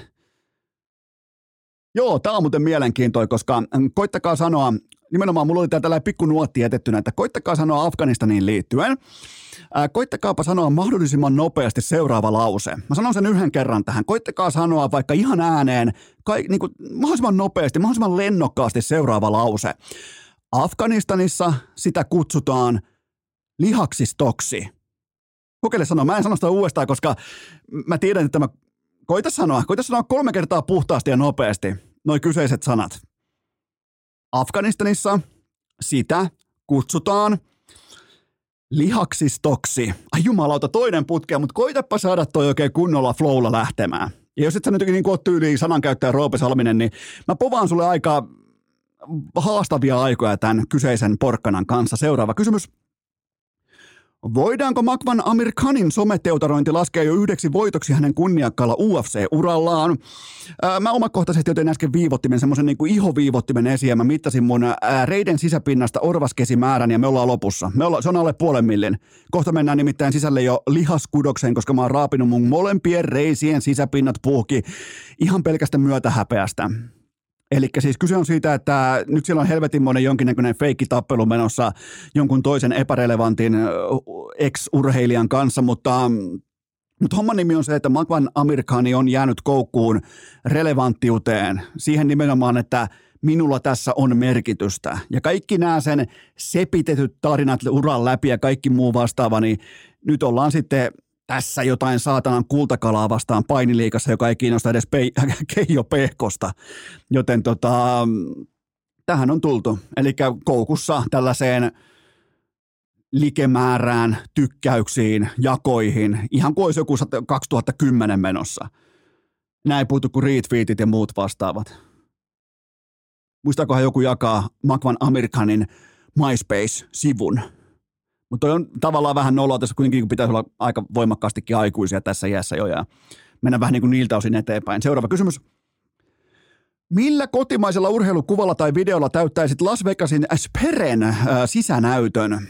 Joo, tota, tämä on nyt totta kai puheenaiheena, koska U2 avasi nyt tämän kyseisen Las Vegasin uuden areenan, ja täytyy sanoa, että ainakaan mun täältä 7000 kilometrin päästä ainakaan mun visuaalisilmät ei ole koskaan nähnyt mitään vastaavaa, siis ne videot sieltä, niin ei siis jumalauta, minkälainen areena voi olla, mutta ää, jos pitäisi yhdellä videolla lähteä liikkeelle kotimaisesta huippurheilusta vaikkapa, niin ää, mä lähtisin siihen koko sen koko sen tilan täyttävällä videopätkällä, missä Jesse Puljujärvi on lähikuvassa ja hän laulaa Älä herätä mua unesta. Mä ottaisin sen ehdottomasti tohon askiin, joten, mutta tässä pere, siis ei herra Jumala sentään. Mä en koe niin kuin ihan hirveästi mistään enää FOMOa, että tuolla olisi ollut vähän niin kuin pakko olla, mutta ton näkemisestä niin moinen saattaa hiipiä kyllä pintaan. Ja kuka sen omistaa? Hofren tarkkana. Kuka omistaa Speren? Kyllä vain New York Rangersin pääpomo James Dolan. Tämä on Rangersin vuosi. Toisin kuin Sami Hofreen virheellisesti väittää, että tämä tässä on Rangersin vuosi. Muistakaa huomenna tiistaina Touru Hofreen jakso numero kaksi. Oikeastaan pelkkä Touru. Eh, jopa niinku jätkät heti alleviiva sitä, että Eno Eskolla ei ole, ei ole minkäännäköistä sisäänpääsyä heidän sisältöön, niin ainakin mulla on täydet kontrollioikeudet siihen kuvaan. Mä otan kuvasta, Hoffan pois kokonaan, Rangers vihaa ja mä otan Hoffrenin nimen pois kokonaan, metän pelkän Tourun tuohon keskelle, koska Touru ei vihaa New York Rangersia, toisin kuin Hoffren absoluuttinen Devils-fani, Islanders-fani ja Rangers-vihaaja. Muistakaa tiistai-aamuna heti Touru Hoffreen. Seuraava kysymys. Oletko huomannut, että New Yorkin maratonin järjestäjät ovat olleet somessa melko hiljaa Enon otatuksen jälkeen? No kyllähän toi New Yorkin maratonin asettama maailman ennätys on vieläkin se, se on 53 000 osallistujaa, mutta kysy, kysymys on se, että kauanko valtikka pysyy? Kun Enon, Enon otatus kuitenkin lauantaina kello 11 Salppurilla Lahessa, niin sehän oli siis jättisuosittu tapahtuma. Miettikää, Enon ensimmäisessä otatuksessa – peräti seitsemän piskuista kyttyräselkää mukana ja kunnioitan jokaisen mukaan tuloa todella korkealle, koska vettä tuli kuin aisaa. Ja oli jotenkin, niin kuin, että tuleekohan kukaan ja kerkeeköhän kukaan niin kuin paikalle ja asiasta oli mainittukin vasta perjantain jaksossa ja, ja osa saattaa ottaa se vähän niin kuin vitsinäkin, että onko tällaista oikeasti olemassa, niin jumalauta, seitsemän innokasta juoksijaa saapu paikalle. Oli Ylämäki, Ylämäki-veturi, joka sai välittömästi lempinimen Iivo. Oli Haminan hullut, jotka lähti vielä kympinkin päälle 15 kilometrin jälkipolttolenkille. Oli juoksija Esposta, Lahesta, Mäntsälästä, josta viimeisin ei osannut käyttää inboxia. Jumalauta. Siis aivan loistava tapahtuma ja just sopivan pieniä piskuja. Eniten mä pelkäsin, että tulee jopa joku ehkä 15-20, niin eihän siinä olisi ollenkaan ollut. Nythän tää oli niinku Ihan kuin olisi siis pienessä kaveriporukassa käynyt yhteislenkillä, joten tämmöiselle tulee ehdottomasti jatkoja muuallakin Suomessa joskus, kuin vain sitten täällä Salppurin harjulla. Että, ja kunhan tämä pysyy pienenä kokonaisuutena, niin ehdottomasti jatkoon. Joten en on otettu seitsemän jumalauta piskuista kyttyrä selkää. Enää ei puutu kuin tuollain 52 000 993 osallistujaa saadaan lisää, niin ollaan viitattu New Yorkin maratonin ennätys ollaan vauhissa. Ollaan kuulkaa vauhissa, mutta näille seitsemälle saapujalle, niin voi melkein ihan suoraan sanoa, että et, et, niin kuin, mä olin siis valmistautunut ihan täysin siihen, että kukaan ei tule ja mulla oli kuulokkeetkin mukana ja kaikki näin poispäin, että ihan sitten, sitten mennään yksin lenkille, eikä niin kuin se, tässä iässä onneksi ei enää sitten kolhase egoa, että jos kukaan ei tule, mutta täytyy sanoa, että ihan helvetin niin kuin sellainen jotenkin energinen päivä muodostui lauantaista sen päälle, kun siellä oli kuitenkin seitsemän ihmistä, tuli paikan päälle ja osa tuli Haminasta, no Haminasta keskimäärin onkin ihan täysin hulluja saatana. Nyt melkein rikkoisin tietoturvaa, jos sanoisin tähän yhden lisänimen vielä kylkeen, mutta tota, niin, niin Tämä oli, tämä oli kova juttu, tämä oli mulle jotenkin hieno juttu. Jotenkin jäi sellainen hyvä energia, että let's fucking go. Ja kukaan ei edes huomannut, että siinä meni kymppi vahingossa. Juostiin kymppi siis erittäin hyvällä tempolla, jopa Iivokin pysyi mukana, siis tämä, tota, jonka sai lempinimen Iivo, oli siis ylämäessä tosi vahva, ei perinyt alamäessä, niin välittömästi todettiin, että sä, sä, sä ottaa sitä eteenpäin Iivo. Terveisiä vaan Kuopioon. niin tota, kyllä, ehdottomasti. Jossain muuallakin voidaan ottaa vaikka joskus vaikka Hesan suunnalla, Tuusulassa, tuossa jossain välissä, ehkä jossain Kuopion kupeessa joskus, öö, länteen lähes saatana, no Porissa – siellä on koikuja kunti, miettikää lauantai.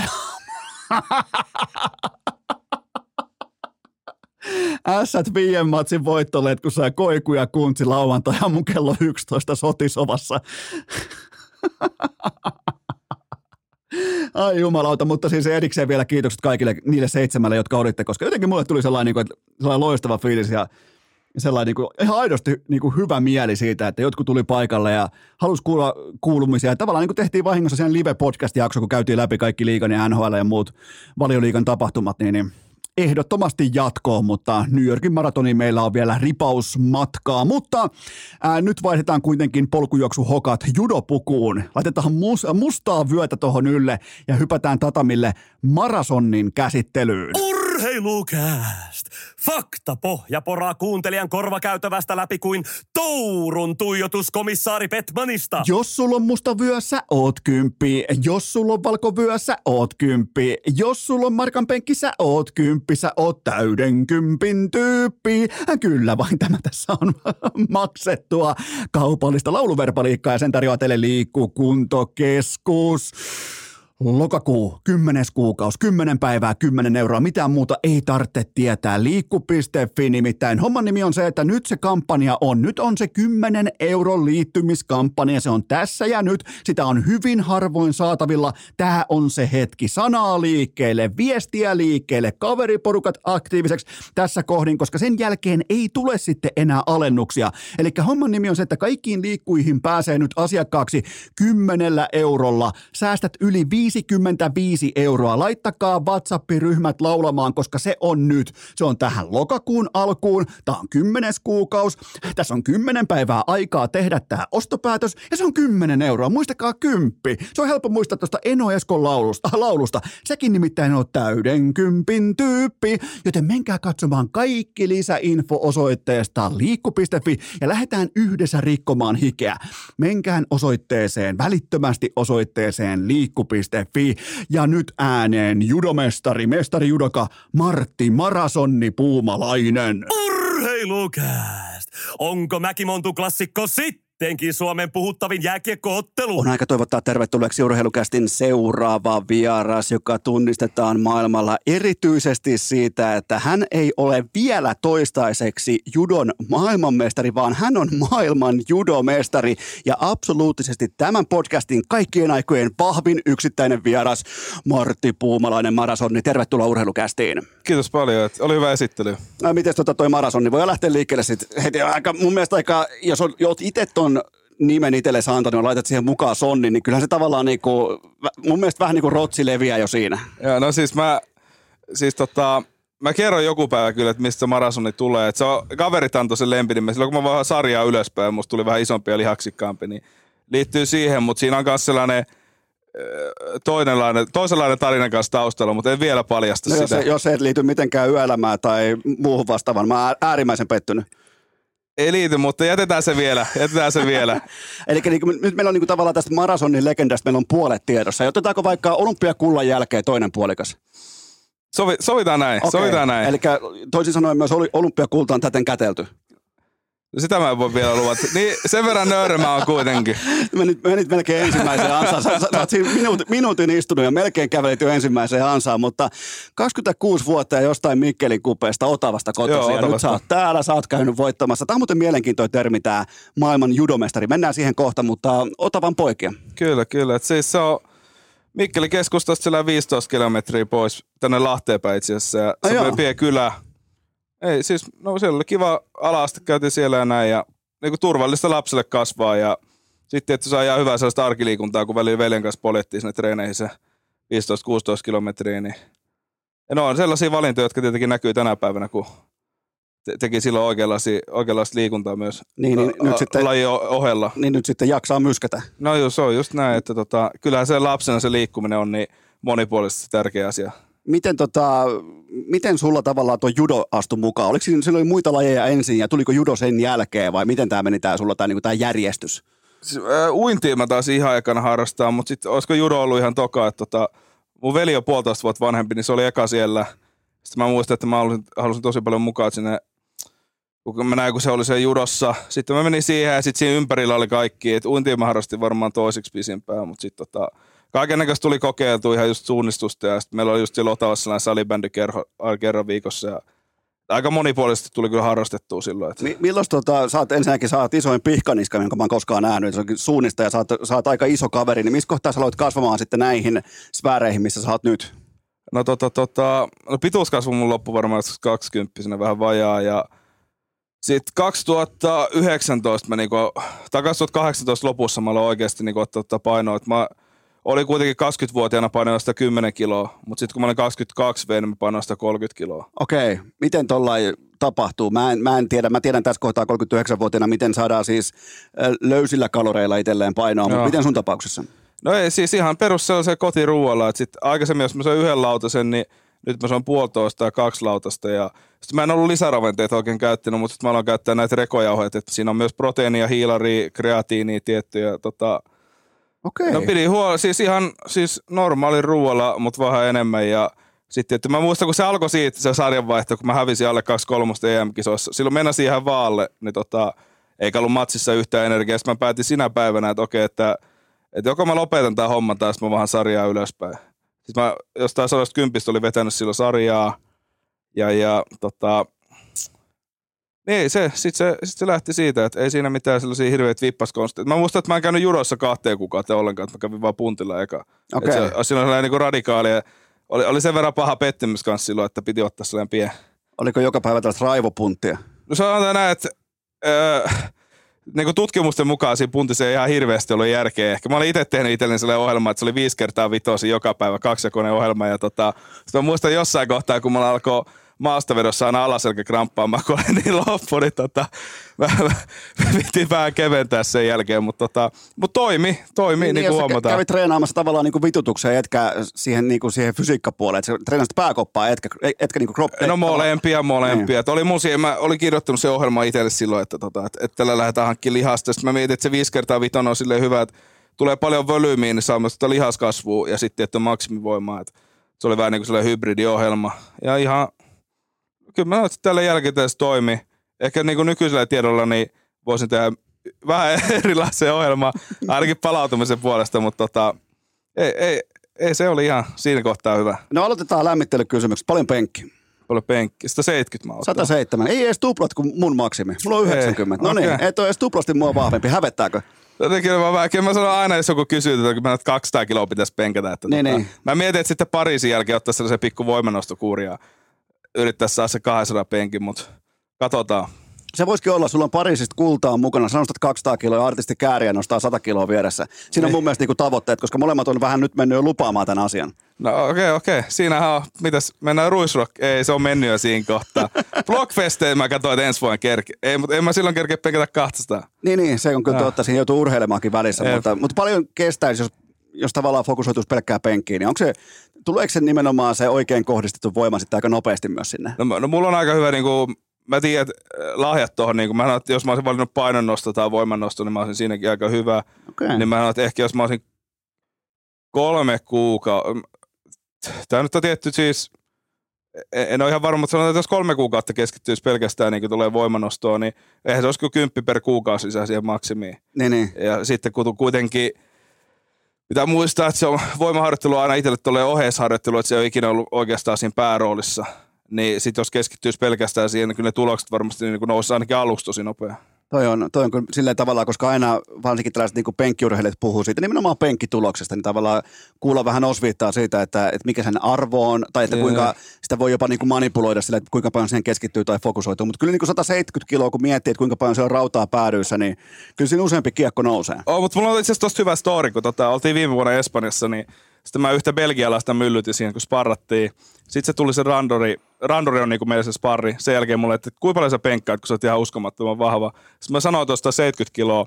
Sitten se katsoi mua ihan niinku huulipyöreinä, että häh. Sitten mä sanoin, että no sä penkkaat varmaan enemmän. Sitten se penkkä sitä 180 kiloa, että se, se lajivoima on kuitenkin kanssa sellainen Okei. omanlaisensa juttu. Mutta tuo on musta aina hyvä esimerkki siitä, että ei se, se ei ole ihan, siis se mikä, miten vahva sä oot lajissa, se ei ole ihan pelkästään siitä, paljon sä penkkaat. Joo, joo. Et eihän se koskaan missään lajissa se ei tottele suoraan sitä niin kuin tavallaan sitä graafia siellä kuntosalilla, vaan kyllä se, jos et sä osaa sitä lajia, niin sä et osaa sitä Niin, lajia. niin. Et kyllähän siinä pitää, vaikka puhutaan vaikka jääkiekko, puhutaan koripallo, puhutaan eri lajeista, puhumattakaan ää, yksilöurheilusta, niin kyllähän sen voimatason osaamista, niin kuin tavallaan se, että kuinka sä pystyt hyödyntämään sen voimatason siihen sun lajiin, niin onhan se kuitenkin se kaikki kaikessa.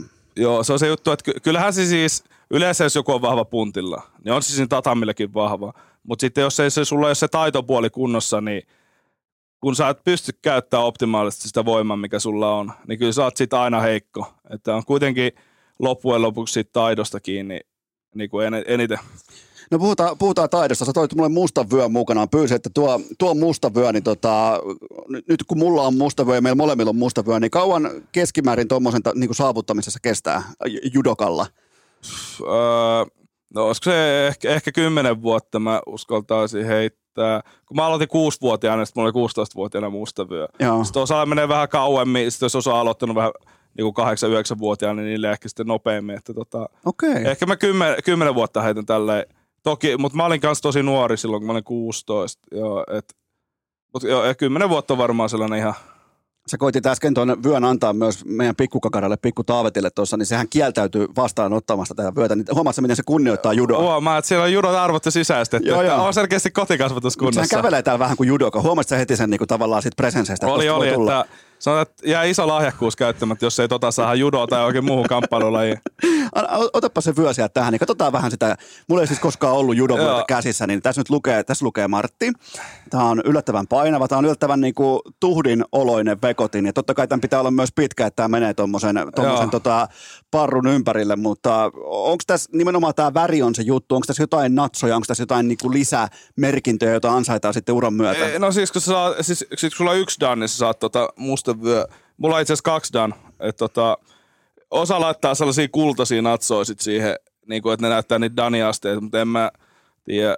Ei se, siis vyöllä pidetään se puku kiinni, on se niin kuin sellainen sanonta, että et, et sehän siinä ehkä niin kuin kaikissa näissä kamppailulajeissa silleen hauska, että et niin kauan kuulostaa siistit saa se musta vyö, mutta sitten kun sä saat sen musta vyö, sä oot silleen, että ahaa, että et se, se, Niin, niin. se ei kuitenkaan tee susta silleen se vyön väri yhtään parempaa lopulta. Et, Se, mu- must, mulla on sellainen vipa, aikoinaan totta kai me ollaan Heinolassa, kun me kasvettiin, niin silloin mä muistan yhdellä veljellä oli silloin, heitetään nyt vaikka karatessa, heitetään nyt vaikka ruskea vyö Joo, tai, joo. tai vihreä vyö tai joku, niin se oli sellainen juttu, se oli niinku uskottavuuden merkki, että tuolla on ylimalkaan joku vyö, että kyllä niin kuin tietty sellainen, ehkä niinku katupuheessa ja tämmöisessä niinku ihailukulttuurissa, niin kyllä siinä tietty niin kuin statusarvo on, kun on joku tietty vyö. Ja kyllähän jokainen tietää, mitä tarkoittaa näissä, äh, näissä kyseisissä kamppailulajeissa. Tarkoittaa, että on musta vyö. Et silloin ollaan siellä niin kuin pyrä, niin nimenomaan taidoiltaan ja kokemukseltaan ollaan siellä aika korkealla. Joo, ehdottomasti. Onhan se sellainen statussymboli sitten tota, mutta sitten just itselläkin tässä, kun tuo kilpailu on se juttu, niin kyllä nuo kisameritit on se juttu, eikä toi Niin- vyön niin- väri tai dan-arvot, että se on Niin. se, ja ehkä silleen tietyllä tavalla toi niin kuin musta vyökin on kokenut silleen inflaatiot, että ei se ole ehkä ihan samanlainen juttu kuin vaikka 20 vuotta sitten. Niin, niin. Eikä tota, tota ei voi siis viiä pankin na- lainaneuvotteluihin ja sanoa, että mulla on musta vyö, ja se katsoo sua, että no minne on. että ei kuule, ei tällä, että nyt pitää, pitää olla muitakin vakuuksia kuin musta vyö, että se ei ilmeisesti käy siinä hommassa. En aina kokeillut, mutta tota, olihan tuo hyvä idea. Se muuten voisi olla itse asiassa aika kova, mutta äh, vielä siihen kahteen Daniin palatakseni, niin jos sä haluat ne kultaiset tavallaan läiskät tuohon, niin mulla on, tossa, mulla on kultaisia tuossa Okei, varastossa, okei. niin voidaan lyödä siihen kaksi merkiksi. Kuulostaa ehkä vähän halventaa tuota mustavyöt, mutta tota, ehkä, ehkä Eikö, katsotaan. eikö huomaa, että mä oon niinku heti mukana, että, että jos jotain vaan tarvitaan, Joo, joo, löytyy joo, joo, joo. vähän niin kuin huoltaja konsana. Jep, jep. Ei, ei ole ikinä niinku huonoa ideoita, että sitten on vaan on sellainen niinku huono vaihtoehto vaan otettu pois sit pöydältä. Onko koskaan ollut sellaista tilannetta vaikka baarissa, missä joku tulee sitten humalapäissä? Joskushan miehet haluaa, niinku, että, että käy, niinku, jos on joku vaikka on paini ja joku on vaikka jossain nimenomaan kamppailurheilulajissa korkealla, niin tuleeko, tuleeko joskus humalaiset miehet niinku, vähän, että jos saisi niinku, pikku painitaikaa tai niinku, kokeilla vähän, niin on, onko sellaista kulttuuria enää olemassakaan? No ei, siis, ei, siis ehkä silloin kun mä olin vähän nuorempi, että sit tota, ehkä, ehkä jotkut tuli, mutta sitten tota,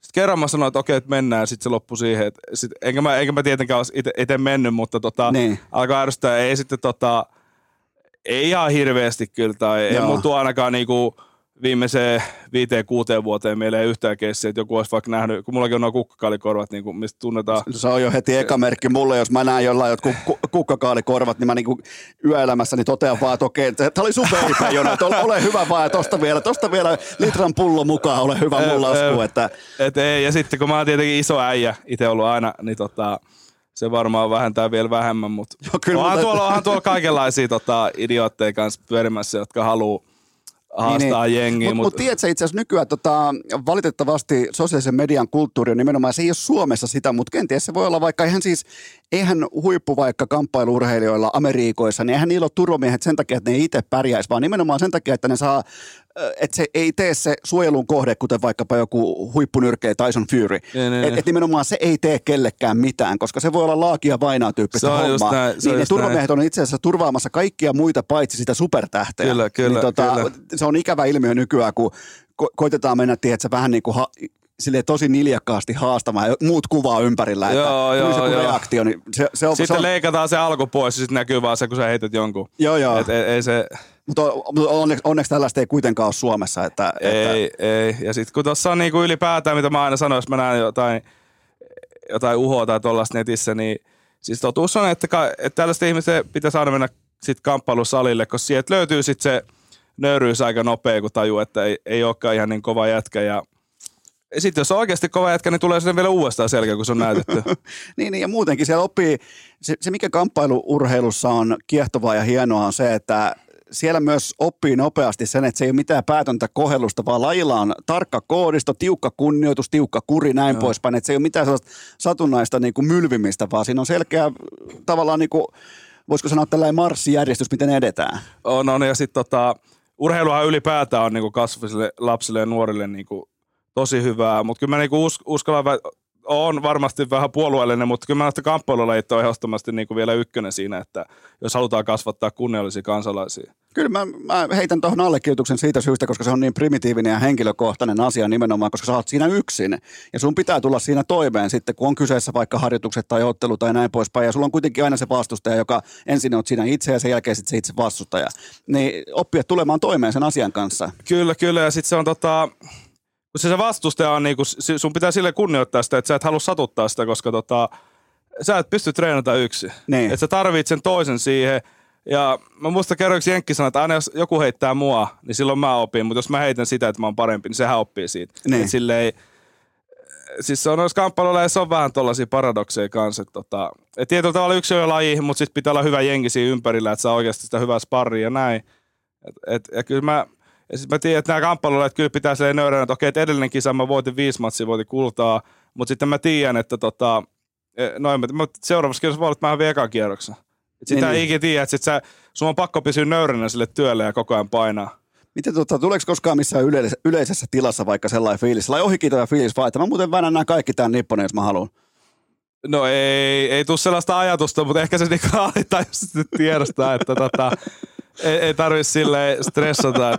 No mulla oli jostain yksi päivä Alepassa, niin siinä joku yritti ryöstää tota kaljaa, niin sit tota, mä, no kauppiaat toimi kyllä esimerkillisesti, mutta sitten mä pidin vaan siinä niinku ovea kiinni, että se ei pääse, että se hakkaa sitä ja sitten poliisi oli jotain, että oli hienosti toimittu, sitten mä olin vaan, että no, mä oon harrastanut 20 vuotta judoa, niin ei tämä nyt ihan hirveästi jännittänyt, että joku vähän siinä kaljavarkaista tota, hakkaa oveen. Se val- valkkas muuten helvetin huonon päivän olla. Se, se, oli se lähti sua vastaan vääntämään, niin, että kumpi saa oven auki tai kiinni, niin, Joo, niin siinä on aika, aika himmeitä mitalia kyllä. Joo, ei se ole lähtenyt mikään. Tietysti siinäkin katoin, että ei ole niinku mitään vaaraa tuu itselle eikä kellekään muulle. Että jos se olisi vähän enemmän alkanut riehuun, niin olisi varmaan pitänyt jotain toimia. Mutta niin. onneksi poliisi tuli nopea paikalle ja saatiin se pois sieltä riehommasta. Mikä on yleisin laji, johon judo sekoitetaan? Onko se karate taekwondo? Koska joskus saattaa niin kuin harmaalla massalla saattaa mennä sekaisin nämä lajit, niin, niin eikä siis mistään epäkunnioituksesta, vaan ihan vaan siitä, että kaikissa kamppaillaan, niin. kaikissa otetaan mittaa, niin mikä on sellainen ehkä yleisin? No mä tiedän, ehkä tota, aikaisemmin ne puvut ehkä sekoittuu eniten tuohon karateen, kun sit molemmissa on valkoinen puku ja musta vyö. Mutta sitten ehkä nykyään toi BJJ on yleisin se, mihin judo sekoitetaan.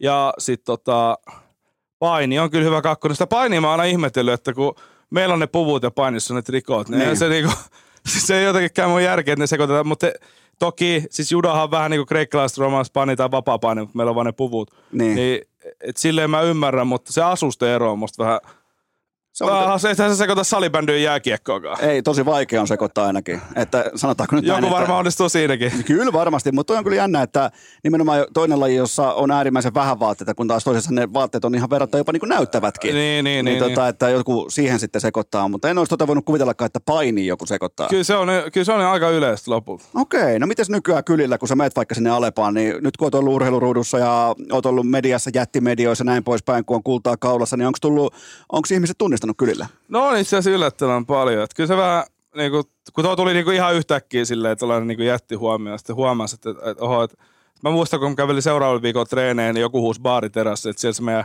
olympiatoivo kävelee ja sitten tota, joku tööttäisi autosta ja tälleen. Että olisi se niin kuin ihan niin kuin siisti juttu, että kyllä musta tuolla niin kuin vaan posi. Että, tota. Joo, joo. Se, se, on kyllä mielenkiintoinen tavalla, että kun urheilija on kuitenkin sama, ennen ja niin, jälkeen sen niin. kyseisen kilpailun, niin, niin silti se vaan se tietty huomioarvo ja tietty, että ihmiset ehkä on lukenut, ne on katsonut, että toi vaikuttaa tervepäiseltä tyypiltä, tota on mukava kannustaa, tutustua vähän vaikka lajiin, niin sehän on, se on aika mielenkiintoinen niin kuin efektiivistä, se tapahtuu lyhyessä ajassa. Joo, se on jo tota, mitäs mun tuossa piti sanoa, että sitä et, niin, niin, siitä just, että tota, sitten ehkä tuossa niinku huomasi sen, että kun mä, mä viime, niinku aiemmin vähän miettinyt, että ehkä nuo olympialaiset on kokenut tietynlaisen inflaation. Ja ehkä varmasti onkin kokenut. Sanotaan, niin. että vaikka 40 vuotta sitten olympiakisat oli ihan eri juttu. Koska me ei olla voitettu mitään pitkään aikaan Niin siellä. sekin vielä. Ja sitten tota, että just toi, että, että jos joku on niinku tolle, että on niinku chanssi, että voidaan puhua oikeasti olympiamitalista, ja, tai että varmistaa sen paikan olympiakisoihin, niin et, et se, miten iso haippi niinku siitä tulee, niin se, se oli musta niinku hurja. Joo, joo, ja nythän tämä tavallaan on sekä sun että Vilma Murron käsissä, tämä ensi kesä. Nyt jo voi sanoa, että, että siinä se on, se on se kaksikko, mikä voi tulla sieltä, sieltä voi tulla kirkkain, sieltä voi tulla mitä tahansa. Kyllä, kyllä, mutta on tuossa muitakin, että toi, no esimerkiksi Eetu Kallioinen otti skiitammunnassa MMHPtä, niin kuin olympialaji. Sitten, o, o, kyllä mä uskon, että noita muitakin mitalitoivoa tuossa nousee, että paini MM-kisathan tässä kohta, niin jos siellä tulee myös hyviä näyttöjä. Ai, että painikin tulisi vielä takaisin kartalle. Paini on vähän, vähän hiljasta ollut viime aikoina. No, no, mutta mä tunnen noin jätket hyvin, että tota, olla, ollaan samassa työpaikassa ja Noniin. muutenkin hyviä kavereita, niin kyllä mulla on hyvä luottamus myös siihen hetkiin. Kun mennään kohta sun työpaikkaan, mulla on sieltäkin muutamia, muutamia kysymyksiä, mutta viimeinen lämmittelykysymys kuuluu näin, että kauan mun ja sun judomatsi kestäisi ja miten se päättyisi? Mulla on muuten sitten, mulla on, huomioon, mulla on dietti menossa, mä painan vaan 85 kiloa, että mä voin ottaa tähän helpon vitosen vielä kylkeen ennen matsia, että ota se huomioon sun arviossa. Paljon. No siis ehkä, Sä, jos mä en halua satu, jos mä haluan pitää huolen, ettei satu mitään, niin puoli minuuttia. Jos mä en yhtään mieti, että mitä sulle käy, niin sanotaan, että viisi sekuntia. Okei, okay, viisi sekkaa. No niin, vi- ja- no niin. mutta kyllä mä otan tuon. Mä, mä, mä olisin itse heittänyt ehkä johonkin kahteen puoleen sekkaan. Mutta, Joo, joo, mutta se- siinä menee kuitenkin hetki ottaa kiinni. Se on kyllä totta. Mä, ja varsinkin kun mä tunnen nämä konnut, kun tämä on mun kotikenttä, niin mä ensin sniikkaan karkuun täältä studiosta ja sen jälkeen tota. Mutta kyllä toi, se on nopeasti, nopeasti. Millä lopetusliikkeellä? No se, äh, no osaltakarja olisi varmaan se heittäminen, se olisi nopea, että se on sellainen, että mä ottaisin vaan kiinni ja sitten jalalla niin jalan tuosta niittää se. Se olisi varmaan niin kuin nopein tapa. Okei. Okay. Miten tota, mä en siis tiedä ollenkaan judoliikkeitä, mutta mä olisin myös lähtenyt tarjoamaan niin tämmöisiä ää, jenkkiläisestä showpainista tuttuja lopetusliikkeitä. Niin ir- irtoako sulta semmoisia vaikka F5 tai joku muu vastaava? Siellä se ei irtoa, mutta kyllä mä voisin myös sellaisen näyttävän heito tehdä, mutta sit kanssa pitää unohtaa taas se sun, sun hyvinvointi siinä. Mulla, mulla on erittäin hyvä kansan kyynärpää. Se on mulla, mun lopetusliike. Okei. Todella vahva. Mutta hei, otetaan tähän kohtaan ihan pieni tauko ja sitten jatketaan. Tähän kohtaan napataan kollektiivinen välihuikka ja sen tarjoaa totta kai Ossi Vihreä Vipeltä ja Norris-tason urheilujuoma tähän syksyyn. Ottakaa testi. Miro Heiskasen kuva paljastaa kaupassa, että missä on vihreitä Vipeltä ja ihan siis ehdottomasti MVP-luokkaa ja tölkki. Siitä puhumattakaan. Herran piakset, kun on saatu laadukas tölkki kasaan, joten ottakaa testiin vihreä Vipeltä ja muistakaa oranssi totuus. Muistakaa iso sininen ajumalkeuta, kuulkaa viikonloppuna lauantaina Enon otatus Lahessa. Seitsemän juoksijaa paikalla ja kaikille mukaan yhteensä noin 22 pulloa Ossiita. Niin se naamataulu, kun se venyy hymy, kun on Ossiita saatavilla. Oli oranssia totuutta, oli vihreitä vipeltä ja oli isoa sinistä, joten sillä voimin tavallaan tehtiin kau- kautta aikojen ensimmäinen ää, Enon otatus onnistuneesti maaliin saakka, koska oli Ossiita mukana, joten älkää missatko täälläkin studiokopilla tällä hetkellä kesken vierailun. Täällä juodaan Ossiita, ota testiin vihreää vipeltä ja kaikki lisäinfo osoitteesta ossi.fi. Ja nyt sitten jatketaan kevyen kevyen ää, Judo Keijukaisen kanssa debattia siitä, että kumpi meistä on lopulta vahvempi herrasmies. Eteenpäin! Sitten se on kuule maratoni sellainen juttu, että mä aion nyt kysyä tyhmiä judosta, joten ihan tällainen pohjakysymys, niin mitä judossa tavoitellaan? Mikä on siinä se tavallaan W-merkki, se voiton merkki, että kun siihen tulee se vastustaja, niin ke- kerro mulle, koska mä en ihan tasan tarkkaan tiedä, että mitä haetaan, niin tavallaan puhu kuin lapselle. Joo, joo, siis se, sehän on lopulta mun mielestä aika yksinkertaista, että tota, siis päätavoite on heittää tuonne selälle. Okei. Ja silleen, kyllä mä sanon, että sit kun, se, se, kun sä heität tuossa selälle ja sä saat ippo, niin se matsi loppuu siihen, että se on niinku täydellinen heitto, että siihen pyritään. Et- Ja kyllä mä sanon, että se niinku tunnistaa aika helposti, että onko se, kun sen pitää täyttyä kolme kriteeriä, se pitää olla tarpeeksi vahvana, nopeasti ja hallitusti selälle. Että noin kolme täyttyy, ja täysin selälleen pitää olla, okay. Okei. sitten se on ippon. Sitten tota, sä voit saada myös ipponi muille eri tavoilla, eli jos saat kaksi pienempää suoritusta, eli vasari, ne tulee siitä, jos sä heität toisen niinku lähes selälle, että vähän niin kuin kylille, mahalle jos heittää, niin siitä ei tule pisteitä. Okei. Niin kaksi vasari on ippon. Sitten meillä on kanssa tuossa matossa, jos sä pidät 20 sekuntia sidontaa, se on ippon. Tai teet kuristukset tai käsilukuja ja toinen luovuttaa, niin se on kanssa ippon.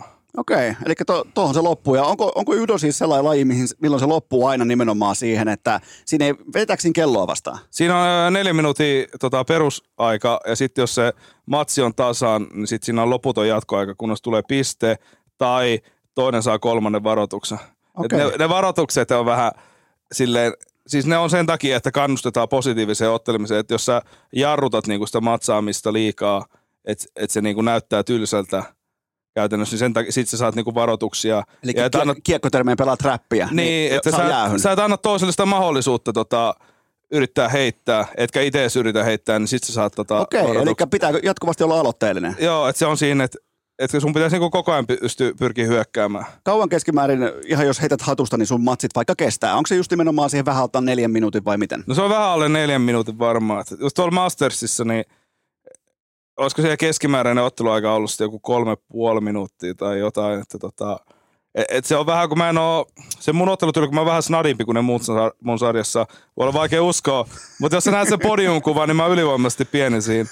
Et tota, Ja mä katoinkin, että mikäs mikkihiiri tänne tuli. Mutta, niin, et sit yleensä se matsis menee ehkä niinku eka kaksi, kaksi puoli minuuttia niin siihen, että mä vähän niinku hyyrytän sitä toista ja Okei. saan sen kädet vähän puutua. Et sit mä vasta yleensä ratkaisen, että se... niin, niin sä et voi lähteä soitellen sotaa, vaan sun pitää nimenomaan tuoda vähän sitä niinku kondista mukaan siihen, Joo, siihen joo. peliin. Et se Ei, kun, jos se toinen painaa vaikka 20 kiloa enemmän kuin mä oon pirusti vahvempi, niin sanotaan näin, että se ihan helpolla lähes siihen alkuun, mutta sitten no isot äijät, niin kyllä ne sitten hyytyy helpommin. Okei. sitten jaksaa pitää tempua eikä anna toisen heittää sua, niin sitten alkaa kääntyä aika vahvasti itselle. Mitä, mitä tarkoittaa judossa nimenomaan tempo, että aloitteita, työntöä, vääntöä? Joo, että et mä oon siinä eka siinä hyökkäämässä ja sitten kun mikä on se, niin kun otetaan sit puvusta kiinni, eli se otepeli, että mä pystyisin vähän sitä kontrolloimaan. Että mähän en sitä niin voimalla pystynyt isompien kanssa, mutta silleen nopeudella ja oikealla ratkaisulla, että sä oot koko ajan ihan niin kuin vähän niin kuin askeleen edellä Niin, siinä niin. hommassa. Niin sit se alkaa, kun, sit, kun revit niitä otteet koko ajan irti, niin jossain vaiheessa alkaa se puristusvoima tähän toiselle lähteä ja puhalluttaa. Mä en olisi, kun mä äsken siis nyt about puoli tuntia sitten nähtiin toisemme eka kertaa, niin mä en olisi uskonut, että sä muodostut tässä ikään kuin joskus niin kuin judokenttien tämmöiseksi pieneksi väkkäräksi, joka, ja, ja äijä on siis jääkaappi pakastimen kokoinen, täällä on pienempiä siis maatalouskoneita tää pellolla, niin, niin silti sä oot se, jonka vahvuus on se nopeus ja niin kuin oveluus. Niin, ja sellainen niin nopeus, kestävyys, sellainen niin kuin äly, älykkyys, että tota, et, et, kun se, mä en tiedä, ehkä tuossa meidän sarjassa keskipituus on varmaan 190 senttiä, mä itse 185. Keskipaino on varmaan about 130, eli sama kuin mulla, mutta sitten siellä on myös sellaisia kunnon järkäleitä, että tota, et eikä sä, sä et pysty, jos toinen on paljon vahvempi kuin se, niin sä et voimalla sitä voi voittaa. Niin, niin. Sitten sun on pakko etsiä joku muu tapa. Ootko muuten koskaan miettinyt sitä, että sun ruumiin rakenne on ihan kuin yksi yhteen NFL-pelaajan kanssa? Nimenomaan vaikka puolustuksen linjaa, niin sä näet, sun presence on ihan sama kuin vaikka linja siellä supertähti Aaron Donaldilla, eli tosi vahva niska, todella vahva presence. Silti ei mitenkään niin kuin mega pitkä, että 185 senttiä, niin, Niin, niin, se vielä, on- se- ehtisi NFLääkin. No, no sieltä saisi kyllä aika paljon rahaa pois. Tässä hommassa ei ihan niin paljon saa. mutta tota, no en mä itse asiassa NFL on miettinyt, mutta mä oon katsonut kuulan työnä, se on se Joe Kovacs, niin Joo. se taitaa olla vähän mua lyhyempi, mutta ehkä vähän painavampi. Mutta sit mä oon, mä oon niinku ihan vitsillä kanssa miettinyt, että pitää joku päivä kokeilla vähän kuulan työntä, että et riittäisikö Kalevan kisojen rajan tekemiseen. Miten, tota, ootko koskaan kokeillut 7 en, en, ole, en ole kokeillut, että tää on niinku ihan huutelua vaan, mutta tota, ky- Okei. kyllä mulla on pari, pari tyy- just yksi, yksi kaveri, joka on yleisurheilija, 400 metrin juoksija, niin se ehdotti tota. Sitten mä, niinku, sit mä aloin sen jälkeen miettiä, että ei vitsi, että tota, no Los Angelesin kisojen jälkeen, niin pitäisikö sitä vähän kokeilla Ei, kun mä haluan, mä haluan, ei, kun nyt otetaan katsotaan niin sykkeet alas ja itse asiassa Pariisi ainakin niin kuin kolmessa neljässä eri lajissa. Että otetaan kuulan työntö sinne, sen jälkeen kiekoheitto, sitten siellä on judo. Ja sitten jos siellä olisi mukana jenkkifutis, niin miksei sekin sitten sama lasku? Joo, joo, niin, mutta to, kie, kiekoheitossa mä se varmaan huono, kun mulla on huono syliväli. Sitten pitäisi keksiä joku muu siihen.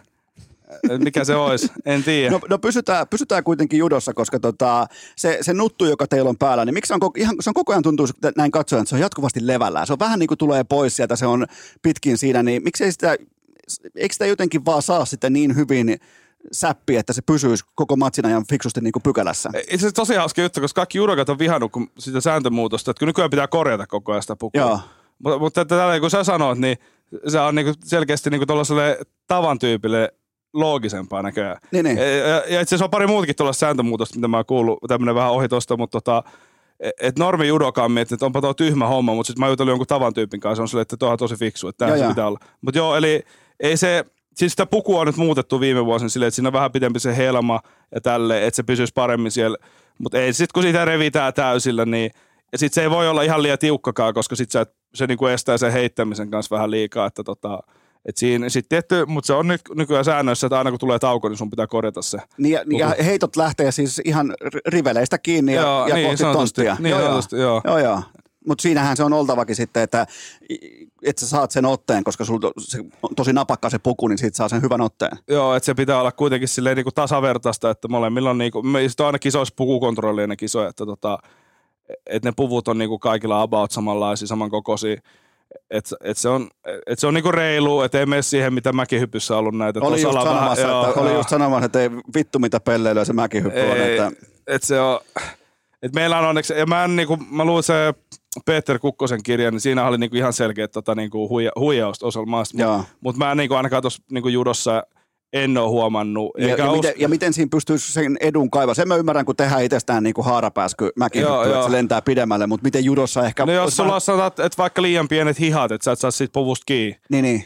tai sitten liian tiukka toi kaulustus rinnan kohdalta, että sä et vaan niinku saa siitä kiinni, se on se, millä saisi aika ikäväkin edu. Kun välillä leireillä kun ottaa tuolla, niin siellä on jengi sellaisia pukuja, että sä et vaan niinku pysty pitää siitä kiinni.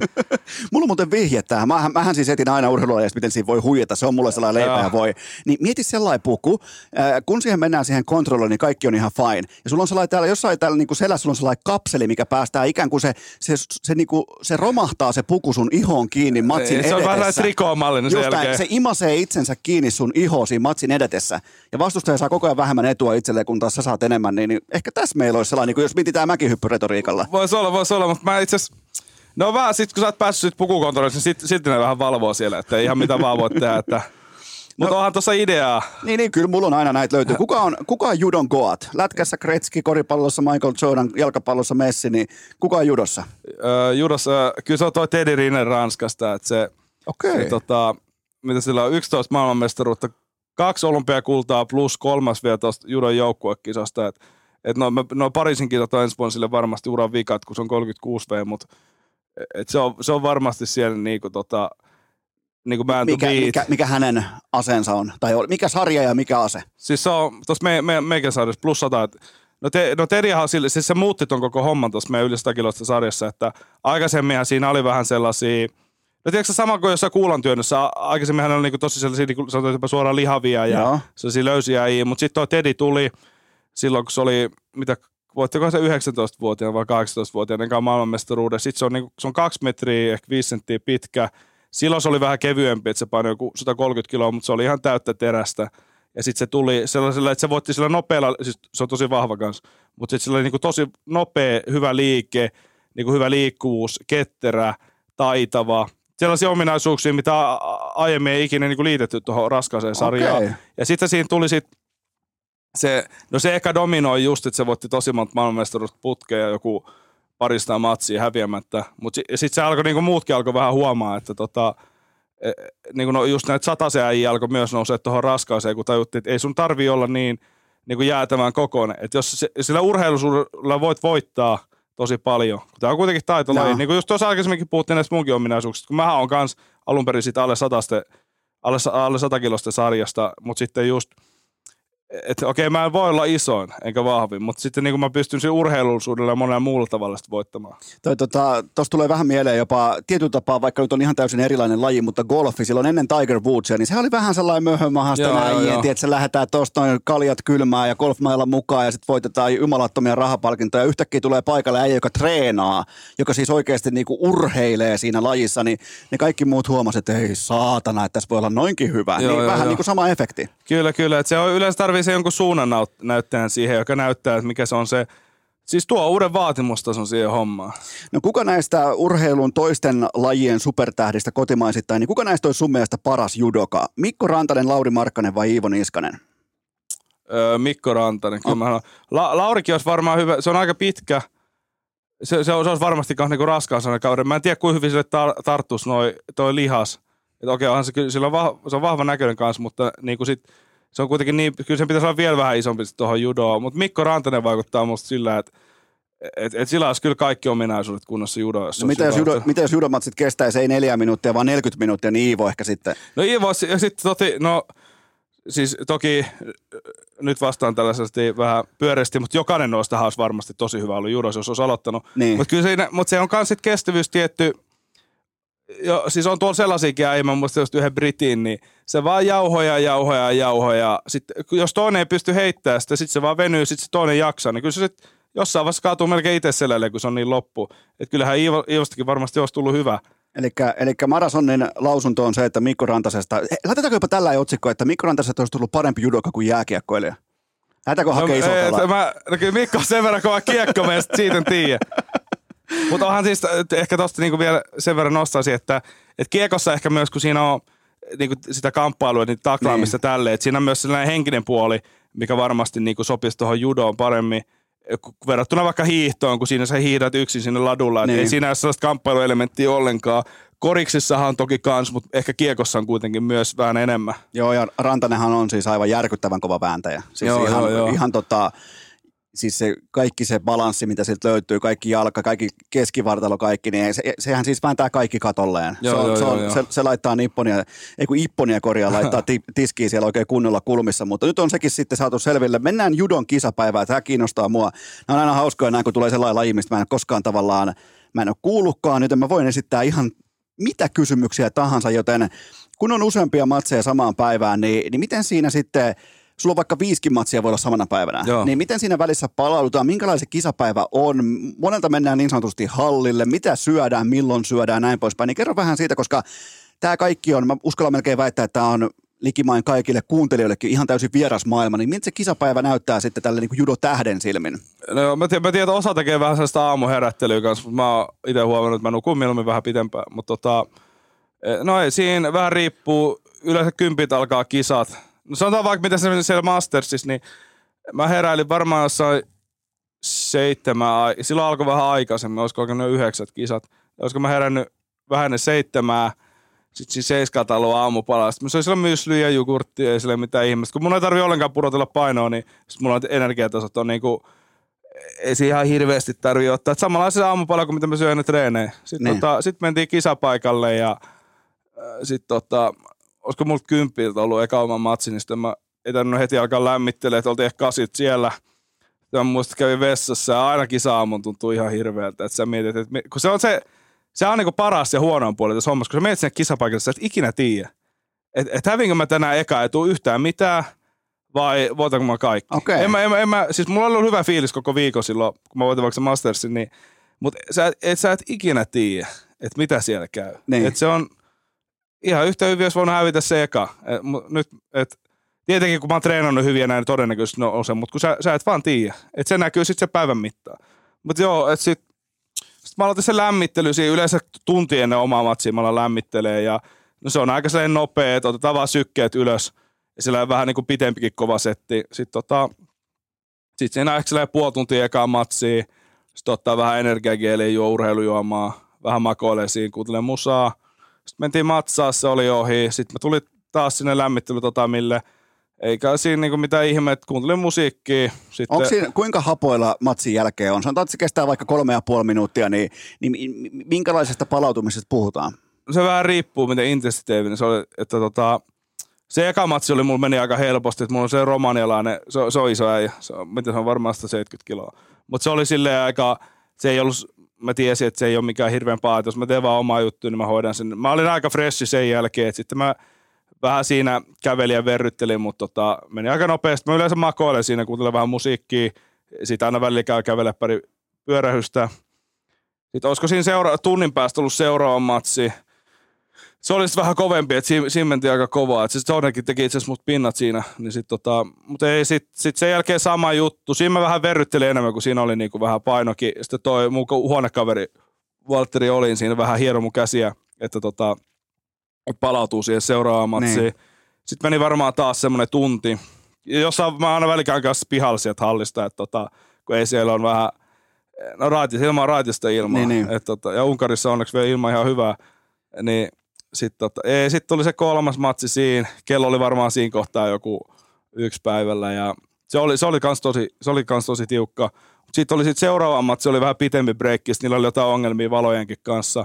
Sitten oli se semari, se oli ehkä joskus kahden aikaa tai puoli kolme. Sitten tota ei se, se oli, siinä, mä muistan sen jälkeen mä olin kyllä loppu. Mutta sitten tota, semifinaali ja finaalin välissä on aika pitkä tauko. Et jos oli, sanotaan, että kolmet oli ohi, niin kuin se mun aamu, aamuosio siitä kisapäivästä. Mentiin hotellille, tota, ei, ei, siis mä yritin ottaa päiväunet, mutta eihän siikin päiväunia saa, kun sä oot niin siihen. Ei todellakaan. Mutta tota, ei, oli mä joku 40 minuuttia sit silmät kiinni ja sitten soitettiin kaiuttimesta vähän Juuse Leskistä ja Livingsi. Ja pettiin sellaista hyvää fiilistä yllä, että ei me niinku mietitty edes mitään finaalia vielä. Että tota, sitten lähdettiin niinku viiden aikaa sieltä hotellit takaisin sinne hallille. Sitten siinä on pari muuta sarjaa alla.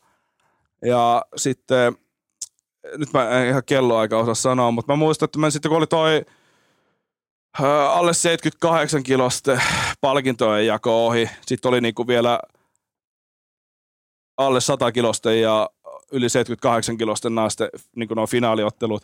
Sitten mä aloin lämmittelee siihen finaaliin.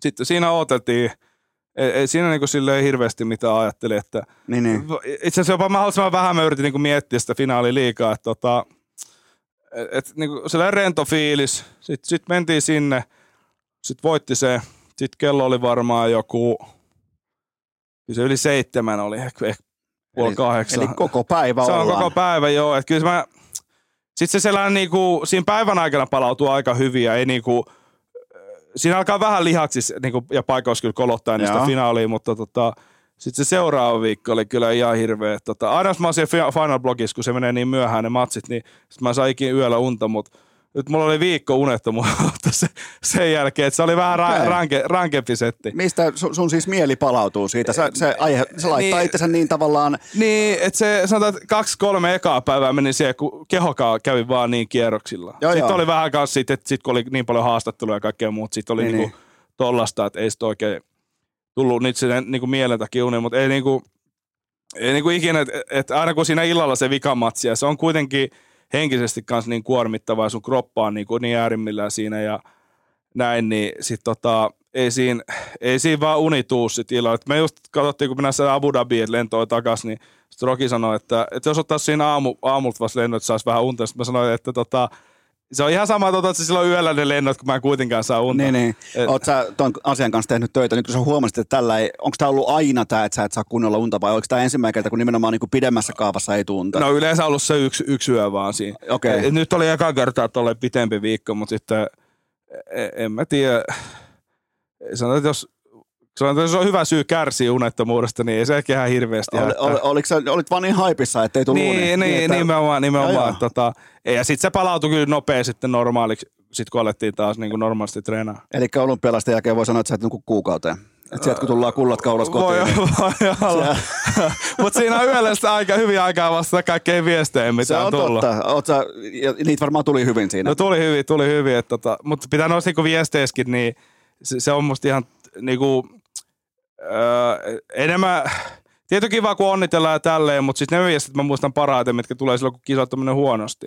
Et silloin kun just mun meni tuossa toukokuussa MM niin, kuin niin surkeasti kuin mahdollista, niin sit silloin tuli, ei tullut tuollaista määrää viestejä kuin nyt voiton jälkeen, mutta Niin. sieltä tuli pari viestiä ja muistan kyllä jokaisen, joka laittoi silloin viestiä. Joo, joo, mutta kyllähän se kuuluu tavallaan sellaiseen ihan urheilun energiaakin, että sit kun sitä menestystä tulee, niin, niin kyllä, kyllä sieltä niin. tulee sitten, eikä ne välttämättä mun mielestä ne viestien lähettäjät sitten, niin ei ne sitä tee niinku ilkeyttää tai Ei, näin. ei todellakaan, että, ei todellakaan. Ja sit tota, e- eikä mä tietenkään sit, kun osankaan just, vaikka ei ole niin läheisiä, niin sitten ne miettii, että antaa vaan rauhan siihen, eikä laita viestiä, niin. mutta se on sitten, että sitten ne, jotka on siinä lähipiirissä ja laittaa viestiä silloin niin kuin sen jälkeen, kun on mennyt kisat huonosti, niin kyllä se niin kuin hyvät tuntuu siinä kohtaa, kun tota, ei ole ihan mennyt niin kuin pitää ja joku kuitenkin uskoo suhun. No silloin meni vihkoon MM, niin tota, mi- mi- minkälainen prosessi tuli nousta ja mitä, oliko, oliko henkisesti vaikeaa, olitko pettynyt, ajattelitko, että saa koko saatanan laji olla vai mitä ajatuksia oli? No ihan rehellisesti, mä muistan sen lennon takaisin Dohasta, niin tota, se oli suora lento, että se oli ihan kiva, mutta tota, siinä,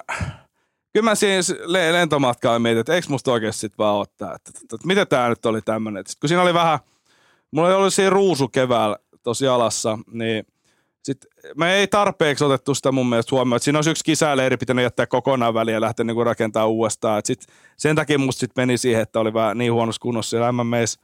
Mutta sitten tota, siinä sit me istuttiin sen jälkeen coachin kanssa alas ja ro, meidän coach on siis slovenialainen Rock Draxis, niin tota, englanniksi siinä puhuttiin ja niin kuin rehellisesti mies miehelle, että, että mikä tässä on. Et, ei, ei- eikä siinä ollut silleen niin kuin hyvä, hyvässä hengessä kuitenkin. Eikä ollut mitään kummallakaan niin kuin mitään luottamuspulaa tai tällaista. Niin. Ja, ja sitten tota, sit lähdettiin rakentaa siihen sitä uutta ja mä olin itse asiassa niin miettinyt, että mä kävisin pari alemman tason kisaa. Mä lähdin, että en olisi mennyt Mongolia Grand Slamiin tuossa juhannuksena – niin, mutta sitten se Roki oli silleen, että, että kyllä se on parempi mennä sinne. Sitten siellä menikin itse asiassa ihan niin kuin, mä olin seitsemäs, mutta mä olin ollut pikku flunssa sinne, ja mä en ollut niin kuin ihan iskus, mutta sitten mulla oli niin kuin, se matsaaminen oli hyvää. Et mä olin vaan seitsemäs, mutta mä, olin, mä en ollut silleen oikeastaan yhtään pettynyt, kun mä olin, että hei, että okei, että nyt se alkaa taas löytyä. Joo, joo. Ja sitten siitä niin, no sen jälkeen mulla oli viikko niin kuin lepoa vielä, ja sitten lähdettiin rakentamaan tätä kondista tuohon Mastersiin, ja sitten oli niinku sellainen ilo, tiedätkö, palannut. Onko sulla et, ollut tuossa tukena jotain henkistä valmennusta On mulla. Että mä, mä, mä, mä oon käynyt tuosta kolme, kolme puoli vuotta tota, henkisen valmentajan. Okei, mitä sieltä on löydetty? Siis, Nimenomaan, niin kuin, että mitä, mihin, onko tullut joku selkeä, että sä oot huomannut, että ahaa, että nyt tämä juttu on mennyt eteenpäin? Siis on siis tosi montakin itse asiassa. Että, tota, aluksi mä ajattelin, että niin kuin jokainen, jokainen sellainen nuori kukko, joka pitää itsensä kavan jätkä, että ei, en mä tarvitse tällaista ihan humpukkia, mutta voin kyllä sanoa, että se ei ole ihan humpukkia, että se on ihan tätä asiaa. Ja niin kuin se,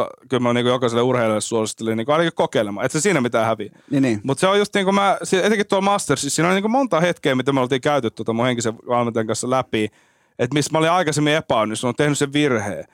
Ja sitten niin kuin nyt mä olin ottanut opiksi, mun ne kaikki opit niistä mun virheistä oli sinä päivänä siinä mukana ja onnistuin käyttämään ne oikein. Mikä se sellainen virhe voisi olla? Ja nyt jälleen kerran, en ymmärrä judosta mikään, mutta onko se nimenomaan joku, niin kuin, joku tietty, että sä oot vaikka liian ahne tai liian aggressiivinen joo, tai jotain Joo, nimenomaan, nimenomaan hyvin, hyvin, hyvin veikattu. Että just tota, vaikka aikaisemmin, jos mä olin saanut sanotaan toiselle kaksi varoitusta, mä halusin liian hanakasti vielä heittää – kun siinä, jos sä lähdet he, yrität heittää, niin siinä on aina niin kuin tietenkin vähän riskiä.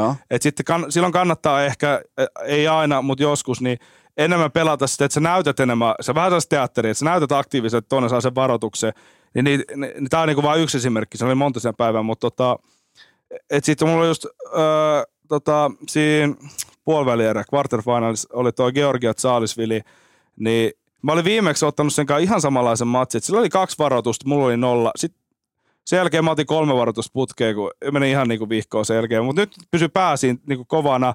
Sain revanssin sille ja kolmannen varoituksen siinä ja alussa. Eli se, sä oot oppinut malttamaan. No se oli just yksi ja sitten No sit toinen hyvä esimerkki on, kun Semaris mä voitin tuo Japanin Saito, että se on sellainen niinku prodigy, tota, että että ne niinku uskoo, että tosta tulee niinku se kunnon mestari, se Japanissa. Ja se on kova äijä. Sitten kun mä voitin sen, mä olin ihan innoissaan siitä, että, tota, että nyt, että Jumalan kautta finaali ja voitin vielä noin kova äijä. Mutta sitten mä sain rauhoiteltua itteeni, kun tota, kaksi vuotta sitten oli just käynyt niin, kun mä sain ekan sellaisen oikeasti kovemman päänahka. Sitten mä innostuin siitä, seuraavat kaksi matsia ihan, ei ollut sama jätkä enää tatamille, kun sä olet liian tyytyväinen. Ja, ja. Niin nyt niin kun sain nollattua sen tilanteen ja et kun se on niin kuin mulla on se ajatus, minkä, mitä me ollaan tehty eniten työt sen henkisen valmentajan kanssa, että, että on vaan tämä matsi. Että ei, ole, ei ollut mitään sitä ennen, eikä mitään sen jälkeen. Että se eka matsi on mulle päivä eka ja vika, ja se vika, vaikka se keskimmäinen matsi, se on eka ja vika päivänä. Se on niin mun ajatus mielessä. Joo, joo. Eli sulla on siis ihan niin kuin vilpittömästi vaan ollut sellainen vilkas mieli, joka on katsonut sinne vähän jo niin kuin seuraavan niin, matsin taakse niin, ja miettinyt, niin. että okei, että jos tuo toi pääpalkinto on tuommoinen, niin mitä sillä sitten. Ja kaikkea ihan, ihan siis inhimillisiä ajatuksia. Niin, että sitten ei ole ehkä keskittynyt siihen olennaiseen, eli että matsaaminen on pirun hauskaa hommaa.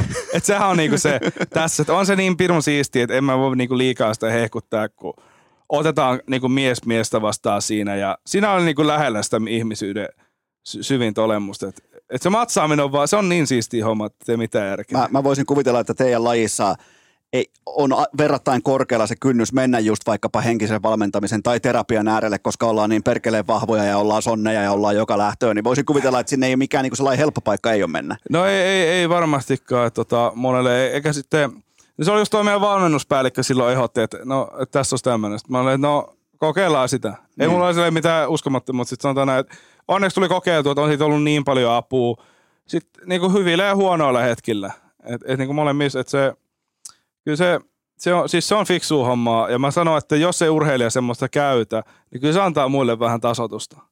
Toi sanoi toi hienosti toi Henri Haapamäki, rallin asiantuntija, että miten parhaat kuskit osaa – hidastaa, jotta ne on nopeampia. Vähän niin kuin sama tässäkin, että ei tavallaan niin kuin lähde sitten vaikka just ison voiton jälkeen, niin ei lähde laukalle tai just ei lähde niin. liian innoissaan siihen seuraavaan, että nythän mä voitan kaikki, että nyt on kaikki sitten yhtäkkiä selällään tuossa. Niin tota, vähän sellainen niin kuin jarrun painaminen, jotta on sitten isossa kuvassa parempi. Se on just näin ja sitten kun se, se matsi lähtee aina nollasta. e, se on niinku kans semmonen juttu, että se, et ihan sama, kenet sä oot voittanut siinä aikaisemmin tai oot sä voittanut edellisen kisa aikaisemmin. Tai onko se toinen voittanut jonkun maailmanmestaruuden viimeksi. Se matsi on silti, se on 0-0 aluksi. Et se, se niinku pitää siinä muistaa. No miten tää tällä, sä totta kai, sä helvetin iso kaveri, joka ei kunnon tuolla kauran mylly, niin paljon sä syöt päivässä? Mi- mitä, voisin kuvitella, että sä syöt vähän enemmän kuin minä muun muassa, ja, ja tuohon tarvii tuohon lihaksistoon polttoainetta, niin mitä about, mikä on kulutus vaikka päivässä? No mä muistan, joskus mä siinä polarikellolla ja sillä sykevyöllä katoin, niin, niin kuin kovaan treenipäivän, sit se oli joku seitsemän tonnia. Joo. Et, et mä en tiedä, voi, voi, se olla, varmasti on niinku ollut sellaisia päiviä, että se on myös enemmänkin, mutta se on varmaan sellainen ihan perus. Sitten me ollaan ravintoterapeutin kanssa katsottu niitä ruokamääriä tälle, ja sanoin, että se on ihan kunnossa. Että en mä silleen, ei mun enää tarvi oikeastaan, niin kuin, silloin kun mä kasvatin sitä painoa, sit mun piti niin kuin syömään syödä, mutta nykyään se tulee niin kuin, sille ihan luonnostaan toi oma paino. Miten, tota, mitä muuta elämää kuuluu kuin judo? Niin kuin nimenomaan vaikka muita lajeja, onko se jotain muita lajeja lähinnä? Onko se uinti siellä mukana edelleen vai pyöräily vai mitä kaikkea löytyy? No ei oikeastaan, että kyllä se on niin kuin judo ja oheistreenit on niin kuin kaikki tollaiset fyysiset harrastukset oikeasti. Se vähän harmittaa, että musta olisi kiva käydä talvella esimerkiksi hiihtämässä vähän enemmän. Et, et se on musta mukavaa hommaa. Toinen, mistä mä tykkäsin, niin painonnosto oli kivaa. Joo. Et, mutta niin kuin noin tollasia, että sit, sitten kun lopettelee tota, niin sitten ke- kerkee hiihtää niin paljon, että no. alkaa kyllästyttää. Ja... No jo, no jo, hyvät sisarlajit, noi painonnosto ja hiihto. Joo, en mä tiedä, siis se oli, silloin kun tuo korona tuli, meillä oli noin judotreenit tauolla, niin lähti isän kanssa tuonne Lappiin. Me oltiin se viisi viikkoa ja mä, isän seuraaja, siihen mä ei mennyt niinku he moti, mutta siihen hiihtoon loppu kyllä viidennelle viikolla. Sitten mä halusin jo lähteä tota... Okei, okay, onko sulla, meitkö perinteistä vai vapaat? Perinteistä, just nää karvapohjasuksilla. Joo, joo, nää, mä, nää olin pirukätevät. Siinä muuten tarvii aika, aika jämäkän suksen sulle, kun siinä on jonkin verran tuota painoa joo. päällä. Niin... Joo, sitten mä pystyn, olisi muuten pystynyt vetämään vaikka tasatyönä kaikki lenkit, mutta ne sauvat ei olisi kestänyt noita ylämäkeä. no siinä on kyllä joo, voi, voi olla, että löytyy tuota tasuripumppua sulta ihan hyvin, hyvin siihen lajiin. Miten tota, me käytiin jotain läpi, että että mikä on sun suurin vahvuus judossa, niin mikä voisi olla seuraava sellainen, mikä otetaan mukaan vähän niin kuin, niin kuin sun kavalkadiin, että joku tietty vahvuus tai tietty, mikä nostaisi taas sitten seuraavalle tasolle, niin onko joku kehittymisalue mielessä? On, on ja sitten tässä siis se oli musta sen jälkeen, kun tuli tuo iso voitto, se Mastersi, niin mä muistan, kun menin seuraavalla viikolla treenaa, sitten mä niin otin sitä judoa, sitten mä olin, että hei, tässä on vaikka kuinka paljon vielä kehittymistä. Se oli niin kuin, niin se oli siisti juttu, mutta mä tiedän, etenkin se, niin kuin se mattojudo, että niin kuin, mulla on yksi hyvä kääntö matossa, mutta mä en ole sitä vielä oikein saanut kisoihin toimimaan. Sitten kun mä saan sen kuntoon, niin sit mä oon taas heti huomattavasti parempi. Ja tota, on, on mulla tosi niin pari sellaista kikkaa, kikkaa mielessä. Etenkin kun, tota, sit kun ollaan siinä huipputasolla, niin sitten sit väliin se, se, ehkä on niinku yksi reikä, minkä sä oot löytänyt siitä toiselta vastustajalta. Ja sitten niin kuin siihen pitää pystyä sitten käyttämään. Esimerkiksi sitä Saitoa vastaan siinä Semarissa, niin mä olin Japanissa keväällä heittänyt kerran sen sillä tekniikalla. Sitten mä olin kirjoittanut se omaa päiväkirjaa ylös, että tota, että tämä toimii, elä näytä sille uudestaan, kun sparrataan, että tota, ei mun kannata opettaa sitä, että käytän sitten, kun on se oikea paikka. Niin, niin. Ja sitten mä, on niinku yksi uusi kanssa hyvä, niin siihenkin mä oon löytänyt sellaiset, tollaisia niinku pitää miettiä ja löytää, että, että missä on se chanssi, kun ne erot on äärimmäisen, tuo on klisee, mä tiedän, mutta tota, ne on vaan niin pieniä ne erot, miten, mites nyt sitten marraskuussa alkaa EM-kisat? Onko marasonni valmis? Kyllä mä oon valmis. Tässä nyt oltiin just oltiin kaksi viikkoa Uzbekistanissa leirillä ja se oli, se oli todella hyvä leiri, että siellä oli laatuspari vaikka kuinka palla, paljon. Ja sitten tässä on pari muutakin leiriä tulossa, niin jos pysyy terveenä ja tota, ei tule mitään loukkaantumisia, niin kyllä mä oon sitten iskussa. Onko se silleen, että maailman judomestari lähtee sitten kulta mitali suosikkina vai miten se asettuu? Kyllä, mä, itse, mä veikkaan, että mä oon kisoja ykkössijoitettu, että mulla on niin paljon noita ranking-pisteitä maailman rankingissa. Tota... Eli se onkin mielenkiintoista, ootko ennen ollut ykkössijoitettu en kisoissa? No, en ole, no, en ole no, no mä olin silloin vuosi sitten Australiassa, mutta ne oli sanotaan näin, että ei niitä voi niinku näiden kisojen kanssa verrata. Että et se on sille ihan eri juttu. Eli nyt tavallaan se on kääntynyt niin päin, että jos sä menit aikoinaan, äh, menit tota judosalille, niin sä katsoit muita vähän niin kuin, että nyt noi on tuo, nyt, nyt ne muut tulee, ne katsoo sua, että sä oot siellä se ykkösenä ja, ja ne lähtee jahtaamaan sua, niin vähän erilainen tavallaan henkinen asetelma. On, on, toi on kanssa ihan totta. Sitten sen huomasin, kun oli se Uzbekistan, se eka niin kuin kansainvälinen leiri, että se, että se kohtelu on vähän erilaista sit, kun saat niitä top dog Totta kai, mutta se, sehän pätee kaikkeen elämään. Niin no, niin no. Ja se oli niinku, on se niinku hurjaa siinä, kun mä mietin, että sellaisia äijiä, just heti silloin kisojen jälkeen, sellaisia äijiä, ketä mä oon katsonut, että on niinku ihan uskomattoman kova. Sitten tulee kättelee ja onnittelee sua ja saat vähän, että miten tää, ei, ei tää tälleen mene. Mutta se on, tolleen se Niin. menee urheilussa. Tolle se menee, että tolle se menee. Tulosluettelo aika lailla pitkälti määrittelee sen, sen, he- Arvostuksen sen hetkisen määrän, niin, Et- niin, nimenomaan. Niin, sä vaan, nimenomaan. oot sä koskaan ennen käynyt, nämä kisat on Montpellierissä Ranskassa, Joo. niin ootko koskaan käynyt siellä, siellä main? En, en ole käynyt siellä Ranskassa, on toki tullut käyty Se parikin on, se on kertaa. ihan, ihan siistiä. Siellä on ollut nimittäin Joo. Susiengin EM-kisat aikoinaan. Siinä Niin, muuten oli, joo, joo. Mä olin siellä paikan päällä. Okei. Niin, tota, ihan, ihan mukava kylä. Joten kyllä siinä niinku, jos miettii Susiengi siellä, meidän laittaa Ranskan siltaa, eli kyllä säkin nyt laitat koko paketin siltaa siellä. No pitää ottaa malli Sasu Salinista ja kumppaneista. Mitä, mitä muuta, tu- tuleeko jotain muuta mieleen näin kisojen alla? Minkäla- nyt on valmistautuminen käynnissä, kaikki on valmista Joo. ja kohta sitten mennään. Ja milloin niinku, aletaanko jossain vaiheessa vähän niinku keventämään sitä kohti kisoja? Joo, että yleensä siinä kaksi viikkoa ennen niitä kisoja, että tota, aletaan sitten vähän keventele. Et mä oon silleen nyt aika hyvässä asemassa niin verrattuna noihin meihin, muihin, muihin suomalaisiin, kun, tota, niin kuin, kun on tuo olympiakaudesta menossa. Ja meillä se on niin kaksi vuotta, ekan vuonna 50 prossaa, niin kuin kisosta että 50 prossaa pisteet, pisteitä, ja sitten toka vuonna 100 prossaa joka kisasta. Niin kuin mun, mun ei tarvii käydä ihan jokaista kisaa. Et kun me lähdetään ensi viikolla tuonne Bakuun, niin muut matsaa siellä ja sitten mä voin keskittyä siihen, että on valmiina ottaa leirillä mahdollisimman hyvää sparri. Että, Huomaatko, mitä menestys tuo? Niin, niinku, et- sehän se, se antaa sulle vähän niin kuin noit valttikortteja. Että mä pystyn niin keskittyä treenaamiseen ihan eri tavalla, että mun ei tarvitse juosta tuolla ympäri maailmaa joka kun kisassa. Muut, muut joutuu grindaamaan nimenomaan niitä pisteitä, kun taas Niin. sä oot ansainnut sen position, missä vähän niin kuin pääsee niin kuin valitsemaan sieltä niin kuin niitä tavallaan niitä kisoja mukaan, mitä itse haluaa käydä. Niin, Niin, no. se menee tenniksessä, se menee kaikessa. Kyllä, ja sitten sehän, tietenkin se, se iso tavoite on siellä ensi kesän Pariisissa, että et, niinku siihen pystyy niinku treenaamaan optimaalisemmin, mutta tota, mut ihan niinku tälleen, että en mä sitä Pariisia hirveästi mieti. Että No mietitään näin päin Pariisia. Ootko jo päättänyt, että mihin saatat rantatontin sen olympiakullan jälkeen? En ole, niin, en, ole, en, en ole vielä miettinyt sitä, että tota, luulisikohan se jostain Saimaan rannat, se on niin, no, Mikkeli niin, kaupungin. niin olisiko jostain siitä Otavan? Onko. Otava, onko Otavalla oma järveä? On siinä se Puulenjärvi. No niin. Puulajärven ranta. Nyt Joo. Puulajärven kaupungin kunnallisjohtaja, herra Jumala, nyt hereillä tarvitaan kunnon tontti, sellainen vähintään neljä hehtaaria. Ja sellainen, että siinä on tuo judo-tatami mukana. Se olisi ihan hyvä Sa- bonus. sa- Käytiinkö mä oikeita termiä? Tatami? Se oli ihan oikein, se oli ihan oikein, jumalauta, joo. mä oon kehittynyt tänään ihan hulluna. Tänä aamuna, kun mä heräsin, niin mulla ei ollut lajista minkään näköistä tuntumaa noin niin kuin lähtökohta. Totta kai tulee olympialaiset katsottua, tulee joo. tälleen. Varsinkin jos on joku suomalainen, siellä tulee katsottua, että miten vaikka se ottelu menee. Mutta, Niin, niin, niin, mutta niin. sellaisia, niin kuin sanotaanko, että muistiinpanoja judosta, niin ei ole tullut tehtyä, mutta huomaat, että heti pystyy kaivaa tuon oikein termin. Kyllä, tuolta. kyllä, kyllä. Et, tota, mutta ko- joo, mutta siis sille ihan rehellisesti se Pariisi, niin sanotaan, että kyllä siinä pää hajoaa, jos sitä aletaan tässä kohtaa liikaa miettiä. Niin, niin, Siihen sä- on melkein vuosi aikaa, että keskityn seuraavaan treeniin, seuraavaan leiriin, seuraavaan kisaan. Toi ei kelpaa koskaan urheilukästin studiossa toi, että keskitytään vaan seuraavaan. Eikä totta, Ei. kyllä me nyt rohkeasti lähdetään hakemaan Vai pulloja. vaikka siis toi, toi on sellainen klisee taas, että se mitä kaikki sanoo, mutta, mutta näin se, silleen se on paras niin kuin on. oikeasti. Ja, ja, ja, muutenkin, jos sen nyt tässä vaikka sanoisi ja lähtisi luukuttamaan, että, jo, että Pariisista tulee kultaa, niin Suomen kansa, varsinkin tällainen niin tuulipukukansa ja menestyshullu kansa, niin me ollaan niin idiootteja, me täällä, me fanit täällä. Niin, niin. Että me otetaan se niin kuin lupauksena. Sitten jos tuleekin vaan hopeeta, niin. Niin. niin vittu toi maraton, niin vi, vittu Siis toi sille- on paska, ep, että, ep. niin, että musta vyö my, myyntiin nyt, että tästä ei tule mitään, mutta sillähän tämä menee. Ja, Silleen se menee. E- Eikö olekin mielenkiintoista astua uralla siihen vaiheeseen, jossa tällainen niin kuin Suomen tämmöinen voi sanoa niin kuin rivikansa tai tällainen niin kuin, niin kuin syvät rivit alkaa olla jotain mieltä sun urheilusta? No se on kyllä, äh, en mä, siis joo, siis judossa on, mä, ei sano, eikä kateeksi aina noita yleisurheilijoita tai ehkä jossain jutussa käy, mutta tässä ei kun miettii, että et, et ne on niinku, koko ajan siellä on joku ja heti kisojen jälkeen tulee kommentoimaan, että tota, olipa surkeita ja vielä niinku oikeasti tosi niinku ikäviäkin kommentteja, että joo. kommentoidaan toisen kehonpainoja ja tällaisia. Että tota, Joo, joo. Et, et, en mä tiedä, ei ole kukaan tullut vielä mun ko- kommentoimaan kyllä, mutta Mä alan nyt jo terottaa puukkua, että jos tulee vaan hopeita, niin mä laitan, että, mä laitan näin, että marasonin ojentajat on livenä ohuemmat kuin kuvissa. Mä laitan, mä laitan noin. se, se on siinä kohtaa ansainnut.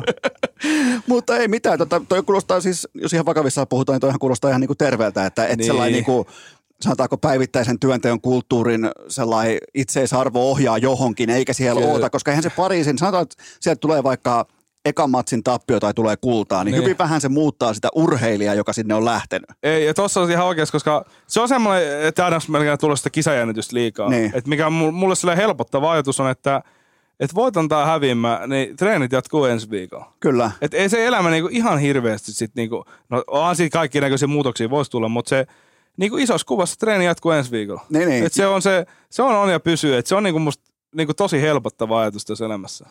Se on tismalleen näin. Mulle ei, me, ollaan, me, ollaan, me ollaan fiksumpia. Me ollaan, me ollaan judon tiimo. Onko jotain terveisiä urheilukästin kuuntelijoille? Ei, mit, hei, syksy on tulossa, niin muistakaa heijastimet. Se on mun vinkki. Muistakaa heijastimet ja judon EM-kisat. Kyllä, no, siinä, on- siinä on kaksi hyvää. Milloin sulla on muuten eka matsi? Onko se heti kolmas päivä? Olisiko, se on marrasku, kato, mä en edes tiennyt päivämääriä. Niin, mä tein tarvitti- että marraskuussa on, mutta tota, ei, ei, mulla on sunnuntain si- sillä kisaviikolla. Et siinä on ne pienemmät sarjat. Okei, niin mikkihiiret. Joo, no ei, eipä. no itse tää, ei, jos kaverit kuuntelee, niin te ette ole mikki Iiri. Joo, joo, te, te, te, te, niin, mutta sä just äsken itsekin vähän niin kuin heitit itse mikki Niin, hiililaariin niin, tuossa, niin. kun sä puhuit sun vastustajista, jotka painaa 170 kiloa, niin Ja tavallaan Mikkihan on kova äijä. se on helvetin kova ja se on ollut huipulla, mitä 70 vuotta. Jep, Et jep. voi jokainen mennä kokeilemaan. Näin on, näin no. Mutta hei Marason, niin nyt me tiedetään paljon enemmän judosta. Tämä oli, tää oli suuri kunnia, tämä oli hienoa ja me lähdetään tästä kohti nyt sitten EM-kisoja kohti Pariisia, niin tota, kiitoksia tästä. Hei, kiitos paljon kutsusta. Ja kaikille kuuntelijoille loppukainen teet ihan normaalisti parin päivän kuluttua jatkuu. Crazy.